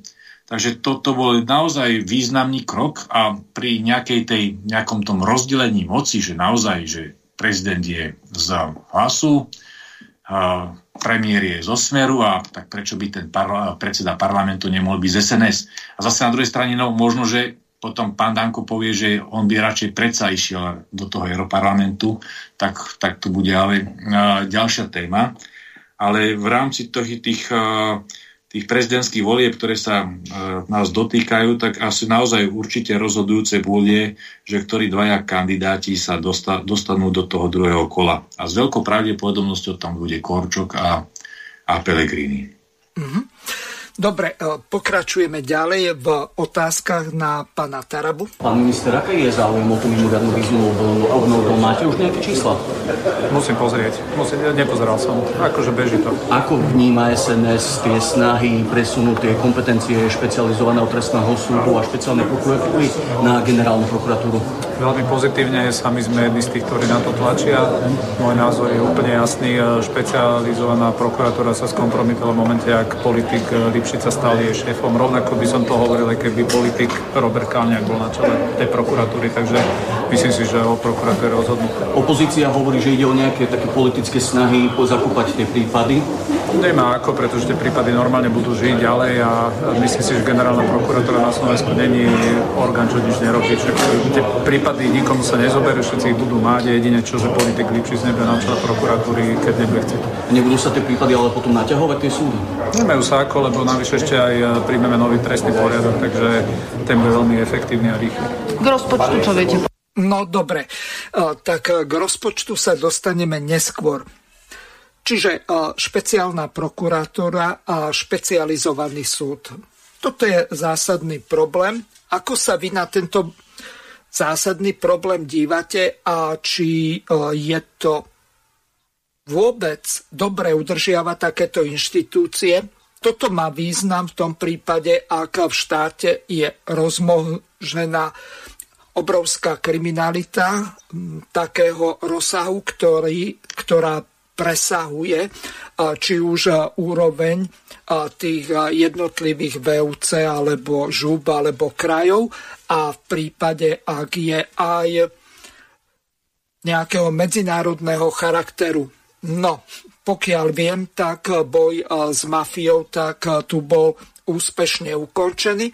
Vracajú sa na mafiáni z Ukrajiny, tak uvidíme, ako to bude vyzerať. No to nie je nasmiech, pretože podľa toho, čo mám nejaké informácie, tak taká mafia, ktorá kedysi chránila Markízu, ukrajinská a Rusko bol celý šťastný z toho, alebo every happy, tak to je už minulosť, lenže na druhej strane tak toto podsvetie, ktoré je ukrajinského charakteru a tí ľudia sú veľmi dobre vybavení, vyzbrojení, oni e, si sem Cvičený. prenášajú zbranie a majú vojenský výcvik. Čiže to nie sú len hociakí takí e, pouliční gangstri.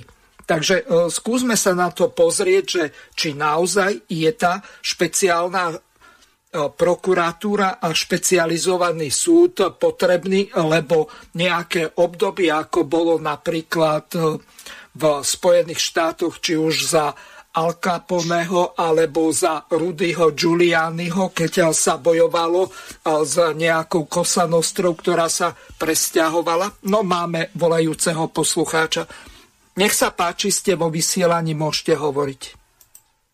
Slucháč Jozef, ja len by som chcel dať otázku vašim hosťom, všetkým, dáme ano. prvej, a všetkým poslucháčom. čo sa týka prezidenta, my nemáme veľa času, lebo za chvíľu sú Vianoce. Po Vianociach hej, tam je iba pár týždňov. Ale čo chcem sa opýtať vašich hostí.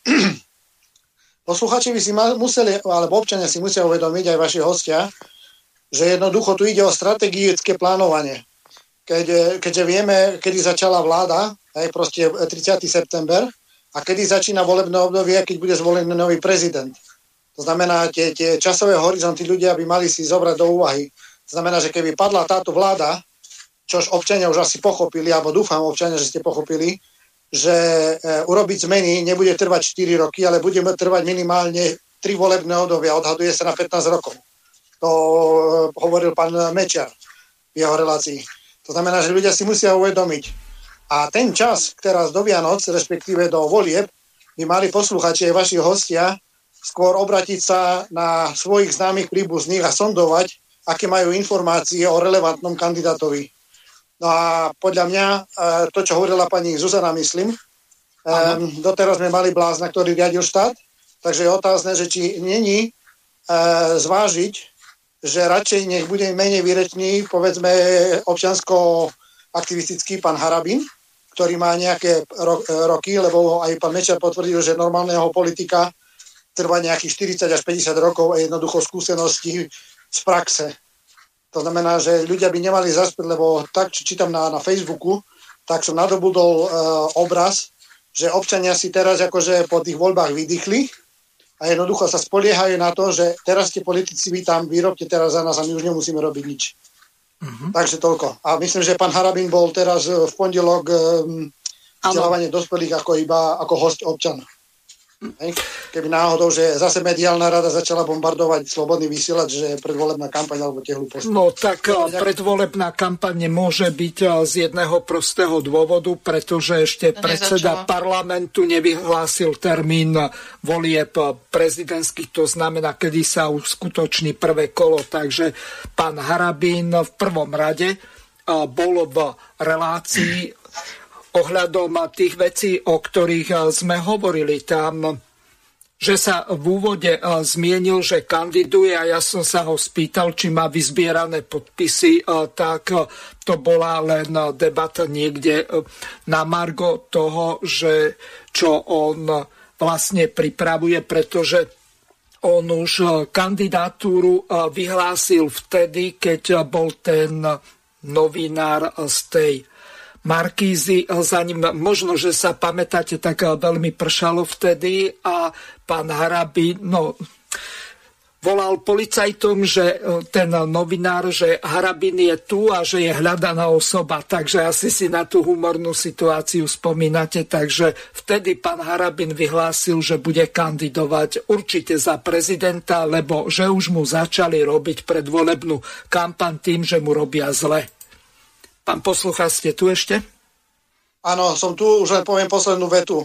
Ja vám garantujem, posluchači aj hostia, ja vám garantujem, že termín bude na schvál tak stanovený, jednoducho, aby bol zase nevýhodný, tak ako to urobili s voľbami. Tam budú niečo špekulovať, ja neviem, Veľká noc alebo proste takéto hlúposti. Ďakujem pekne, do počutia. Ďakujeme pekne poslucháčovi Jozefovi. No, tak váš názor eh, na prezidentskú kampaň a na pana Harabina je aký? Má vôbec šancu? Ja som hovoril o tých preferenciách eh, Pelegrini 40%, eh, Korčok 30%, Harabin 10%. Či je možné, že by on porazil Korčoka? Pretože Korčok má za sebou celú pravicu a podporu Šaviva, neviem ešte ktorých tých mediálnych mágov a prieskumných agentúr ako Focus a ďalšie. Median, tie mu určite budú nadržiavať. Aspoň podľa toho, ako sa na to dívam. Môžem sa míliť. No ne, neviem o tom, že by pán Harabil, Harabin jednal s nejakou podporou predstaviteľov terajšej koalície. A keď sa na to pozrieme mm, čisto z tej percentuálnej stránky, tak či sa nám to páči alebo nie, tak ten percentuálny rozdiel je pomerne vysoký. Čiže neviem, či, či by teda úspel. Pod... Môj, môj názor je, že by neúspel. Ak sa na toto pýtal poslucháč, myslím si, že e, ak teda pôjde do volie pán Pellegrini, určite určite ne, neúspeje. No ale toto, sú, toto je otázka, alebo respektíve skôr mm, na, na predstaviteľov tej koalície, hej, že na toto sme v úvodzovkách my mali páni, aby sme uh, sa k tomuto niečomu takomuto vyjadrili. Či, ak, ak pán Harabín by chcel teda uspieť, musel by v prvom rade asi rokovať s predstaviteľmi terajšej koalície a, aby získal nejakú podporu a ja o tom neviem, teda neviem, či vy viete, ale ja neviem o tom, že, že by takéto nejaké rokovania prebiehali.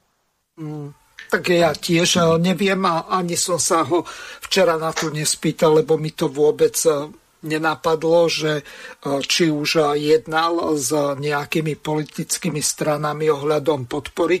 Tu by možno, že e, bolo potrebné jednať e, s niekým iným, kto mu niek- poskytne nejaké finančné prostriedky na predvolebnú kampaň z toho dôvodu, že pokiaľ Slovensko neoblepí billboardami a nebude no. mať reklamy v týchto televíziách mainstreamových a po prípade aj v alternatívnych, no my e, síce reklamy nerobíme alebo nepredávame, ale Zase na druhej strane, tak niektorí, čo ja viem, hlavný denník, hlavné správy Zemavek, tak tam by mohol mať nejakú tú politickú reklamu. Môže no to je presne o tom, čo si povedal, že, že do toho vstupuje veľmi veľa faktorov a, a, a aj veľmi veľa peňazí, že proste sa nestanete mm, prezidentom len preto, že to chcete alebo máte určitú obľubu určitej časti, uh, dajme tomu na Facebooku alebo v nejakej uh, alternatíve, hej, že to uh, si nemyslím, že je také jednoduché. Ten človek musí byť viditeľný v médiách, musí byť počuteľný v tých médiách. Jak si povedal, musí oblepiť pol, Sloven- pol Slovenska, ak nie celé. Musí, musia byť v tom finančné prostriedky a teda a najlepšie je mať aj podporu mm, politických strán, čiže to nie je to také jednoduché. Uh-huh. Mirko, tvoj názor?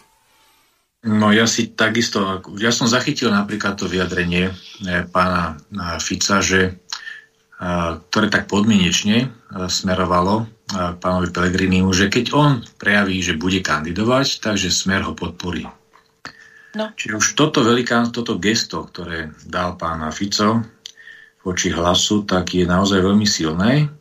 A na základe z tohto hej, si dovolujem hej, predpokladať, že naozaj do toho, keby, keby, keď budú voľby, tak do toho druhého kola, by, keď bude pán Pelegrini kandidovať a s takouto podporou zo strany Smeru, tak Pelegrini, pán Pelegrini sa do toho druhého kola dostane. A zase vieme, poznáme tú scénu, tú liberálnu scénu, ktorá je tiež silná na tom Slovensku. Takže ja si myslím, že naozaj ten, ten, ten súboj môže byť vyslovne medzi Pelegrinim a Korčokom. Treba...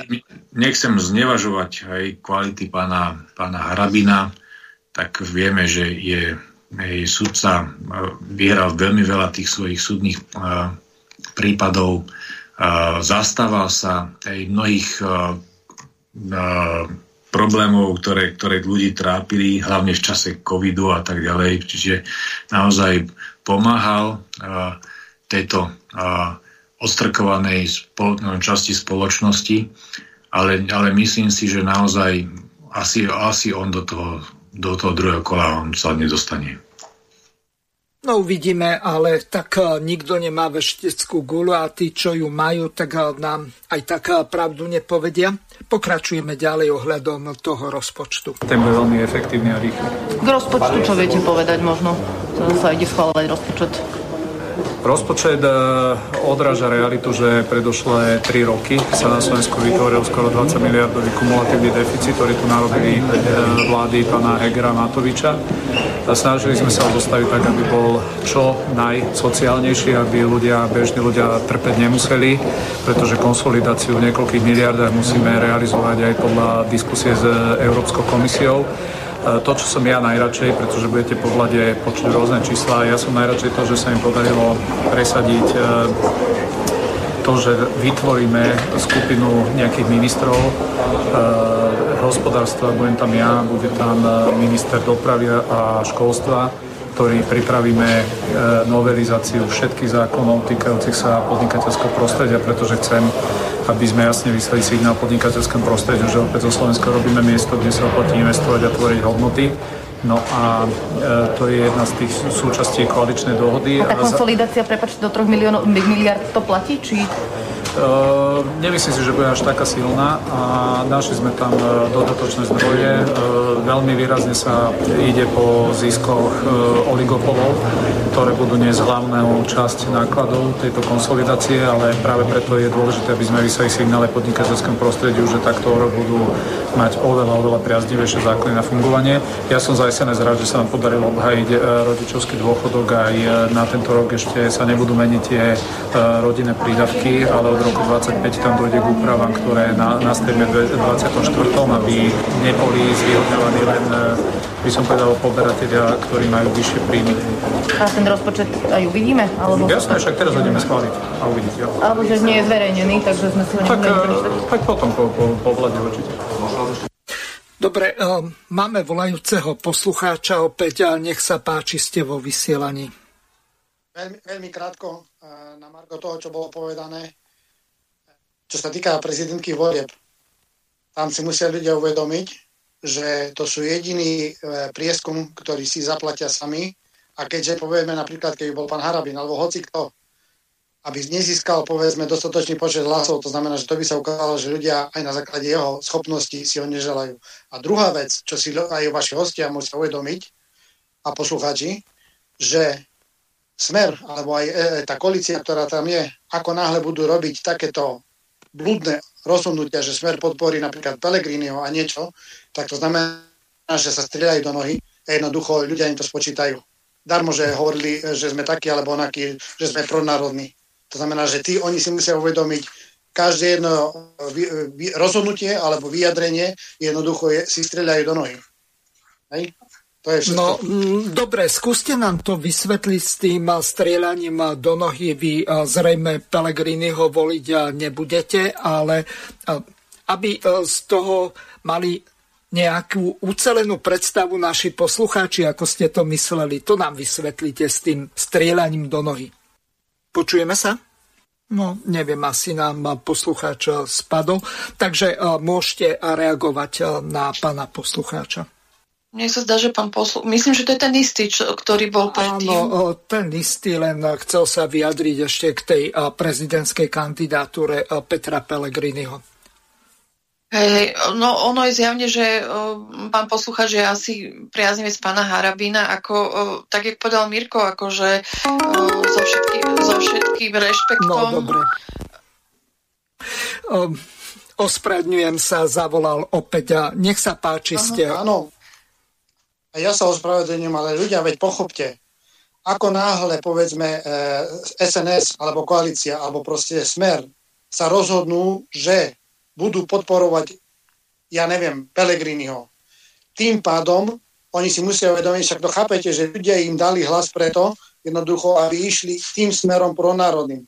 A keďže vieme, že e, e, Pelegrini hej, je slízky, to znamená, že, že on ako náhle by bol prezidentom a ešte není zrelý na to, aby bol prezidentom, urobia takéto rozhodnutie, alebo ako náhle bude táto vláda spoločne robiť rozhodnutia, ktoré budú odzrkadľovať nesprávne rozhodnutia národa a vieme, že čo chce národ, tak tým pádom si strieľajú do nohy. Rozumiete, sa môže potom stať, že niečo sa zomelie v štáte alebo vo svete a vláda bude donútená k pádu a jednoducho oni už potom nedostanú šancu. Každý jeden krok, každé vás... jedno rozhodnutie, ktorá teraz vláda robí, každé jedno, to je jedno, že či to je e, RTVS, rozdelenie, nezrozdelenie, každé jedno rozdelenie si, si zoberte papier a si zapisujte jeden ministerstva, čo robia. A keď budú chodiť hostia k vám, e, pýtajte sa ich na nich, že a, kde bol sa počiatočný bod a kam sa dostali. Robte si čiarky. A ako náhle budú robiť takéto hlúposti, že budú spolu koketovať e, o Korčokovi alebo neviem o kom, hej, to je, to je absolútny blud. No povedzte, pani eh, hostka, čo ste sa chceli ešte mňa opýtať. Mi to vypadlo, lebo ste ma prerušil, ale teda respektíve ja som sa zastavila, aby ste mi mohol dopovedať. Ale uh, vy, vy vlastne, ja aj to už viem, čo som sa chcela som sa spýtať, že koho podľa vás teda podporuje národ? Pána Harabína? Pozrite sa, Či pán Harabín už od maja chodí po Slovensku. Hej? Mm. Od maja chodí po Slovensku. On vôbec sa nevenuje RTVS, lebo jednoducho to je blud. A teraz si zoberte sa, keď všimnite si, alebo sa pozrite na jeho stránku, alebo zistite si, koľko má vyzbieraných podpisov. Hej? E, sledujte napríklad jeho pre, kanál, alebo proste kedy máte možnosť, sledujte jeho vyjadrenia. To znamená, že, že, že proste on, ako teraz, keď ide ako občanský kandidát od maja, chodí po Slovensku, minule som ho videl nejaký pekárňa, kde rokoval s pekármi. To znamená, že on je priamy kontaktný s ľuďmi. To, čo povieme my, samozrejme, to je málo ale odzrkadlenie sa ľudí, treba sa pýtať aj hostí, alebo proste keď sa stretávate okolo seba ľudí, hej, že aký majú na to názor, e, na, na, povedzme na hrabina. A preto akože už len samotná myšlienka, čo ste sa pýtala, že budem uvažovať o tom ja ako občan, že dám súhlas nepriamo SNS, koalícii a Smeru, že by dali napríklad, neviem, Pelegriniho, alebo Korčoka, alebo hoci koho, hej, v prvom kole, tak to je absolútna hlúposť. To je totálna hlúposť. Pretože, pretože to si musíte rozpo... Strategicky, no. strategicky, ja neviem, keď bude 5 kandidátov a príde 1,4 milióna oprávnených voličov, súčasní sa volie 50%, povieme, tak si tam vieme vypočítať, koľko volí v prípade každému kandidátovi. To je jednoduchá matematika. Ale vy ako hostia, proste aj moderátori, všetci aj občania musíte sledovať jednoducho aktivity e, tých daných kandidátov, však e, aj, aj ten pán, e, ktorý bol kedysi, ja neviem, e, čo bol raz Slobodno vysielač, nespomeniem na, na, na, na meno, hej? Však e, to je absolútny blud.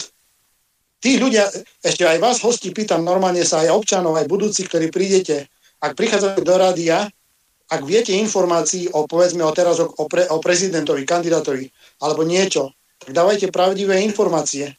To znamená, že jednoducho to, čo oni budú hrať mediálne hradky, ja neviem, na Joj, Markíze, alebo neviem, čo budú púšťať blúdy, vykašlite sa na to. Sledujte ľudí okolo seba, pýtajte sa ľudí okolo seba, práci a tak ďalej, len čisto žiadne nevnúcujte môj kandidát hento tamto, aby ste zistili, aký je nálada národa. A keď prídete znova do relácie, tak povedzte, viete čo, ja som sa popýtal za mesiac, ja neviem, 20-30 ľudí a ja mám spätnú väzbu takú a takú. Mhm. Dobre, ďakujeme veľmi pekne pánovi poslucháčovi. No, do konca relácie máme len nejaké dve minútky, tak skúste odpovedať alebo nejako zhodnotiť to, čo povedal poslucháč, lebo už nám viacej času som, neostáva. Mhm.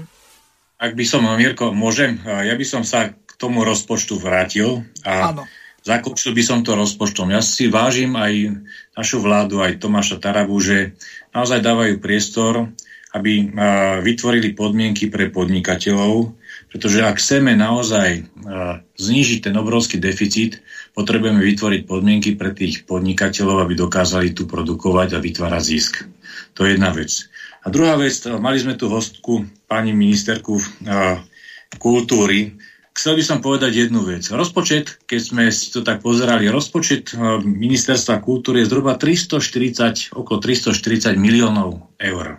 Viete, koľko má rozpočet Bratislava? Okolo pol miliardy eur. Čiže rozpočet ministerstva kultúry je menší ako rozpočet Bratislavy. Koľko má Bratislava zamestnancov magistrátu? Tisíc. Ministerstvo kultúry má 30 veľkých eh, kultúrnych inštitúcií, napríklad Slovenské národné múzeum. Slovenské národné múzeum zamestnáva 500 ľudí, len samotné Slovenské národné múzeum.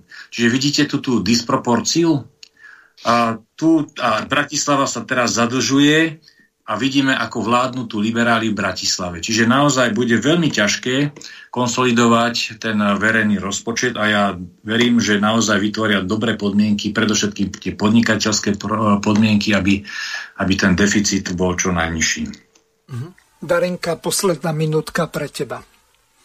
No, ja môžem akurát s Mírkom Vetrikom, čo povedal, súhlasiť. Myslím si, že a teda povedať za úvodzovkách nášho ministra Tomáša Tarabu, e, že ten, e, poviem to tak, operatívne ide bomby na tom ministerstve a snaží sa to proste čistiť a posielať tie peniaze ľuďom aj napriek tomu, že a teda obciam, aj preto dneska sedí s, so zástupcami z MOSu. Minister životného prostredia sa vyjadril, že prioritou pre ňoho je teda nielen to, aby Slovensko rozvíjalo prírodu, ale aby e, išla ruka v ruke v tý, s tým aj tá zamestnanosť. A zase sa to opäť sa vraciame aj k tým podnikateľom, a, lebo bez toho rozvoja toho podnikateľského prostredia, ktoré bolo za tieto posl- ja sama podnikám 20 rokov a uh, ten COVID a, a to obdobie a jak sa k tomu stával štát, v podstate e, veľa podnikateľov či už skrachovalo, alebo ich to udúpalo do zeme. Čiže my musíme podporiť to podnikateľské prostredie, aby ten ekonomický rast sa e, naštartoval, obľúbené spojenie pána Sulika, ale, ale pros, a, proste je to tak im. Dobre, ďakujem veľmi pekne. Bohužiaľ, viac času nemáme. Lučím sa s Darinkou Mosnou a takisto s Mirkom Vetrikom a v predchádzajúcej relácii e, s pani e, doktorkou Martinkou Šimkovičovou, ministerkou kultúry. Do počutia. Táto relácia vznikla za podpory dobrovoľných príspevkov našich poslucháčov. I ty sa k ním môžeš pridať. Viac informácií nájdeš na www.slobodnyvysielac.sk Ďakujeme.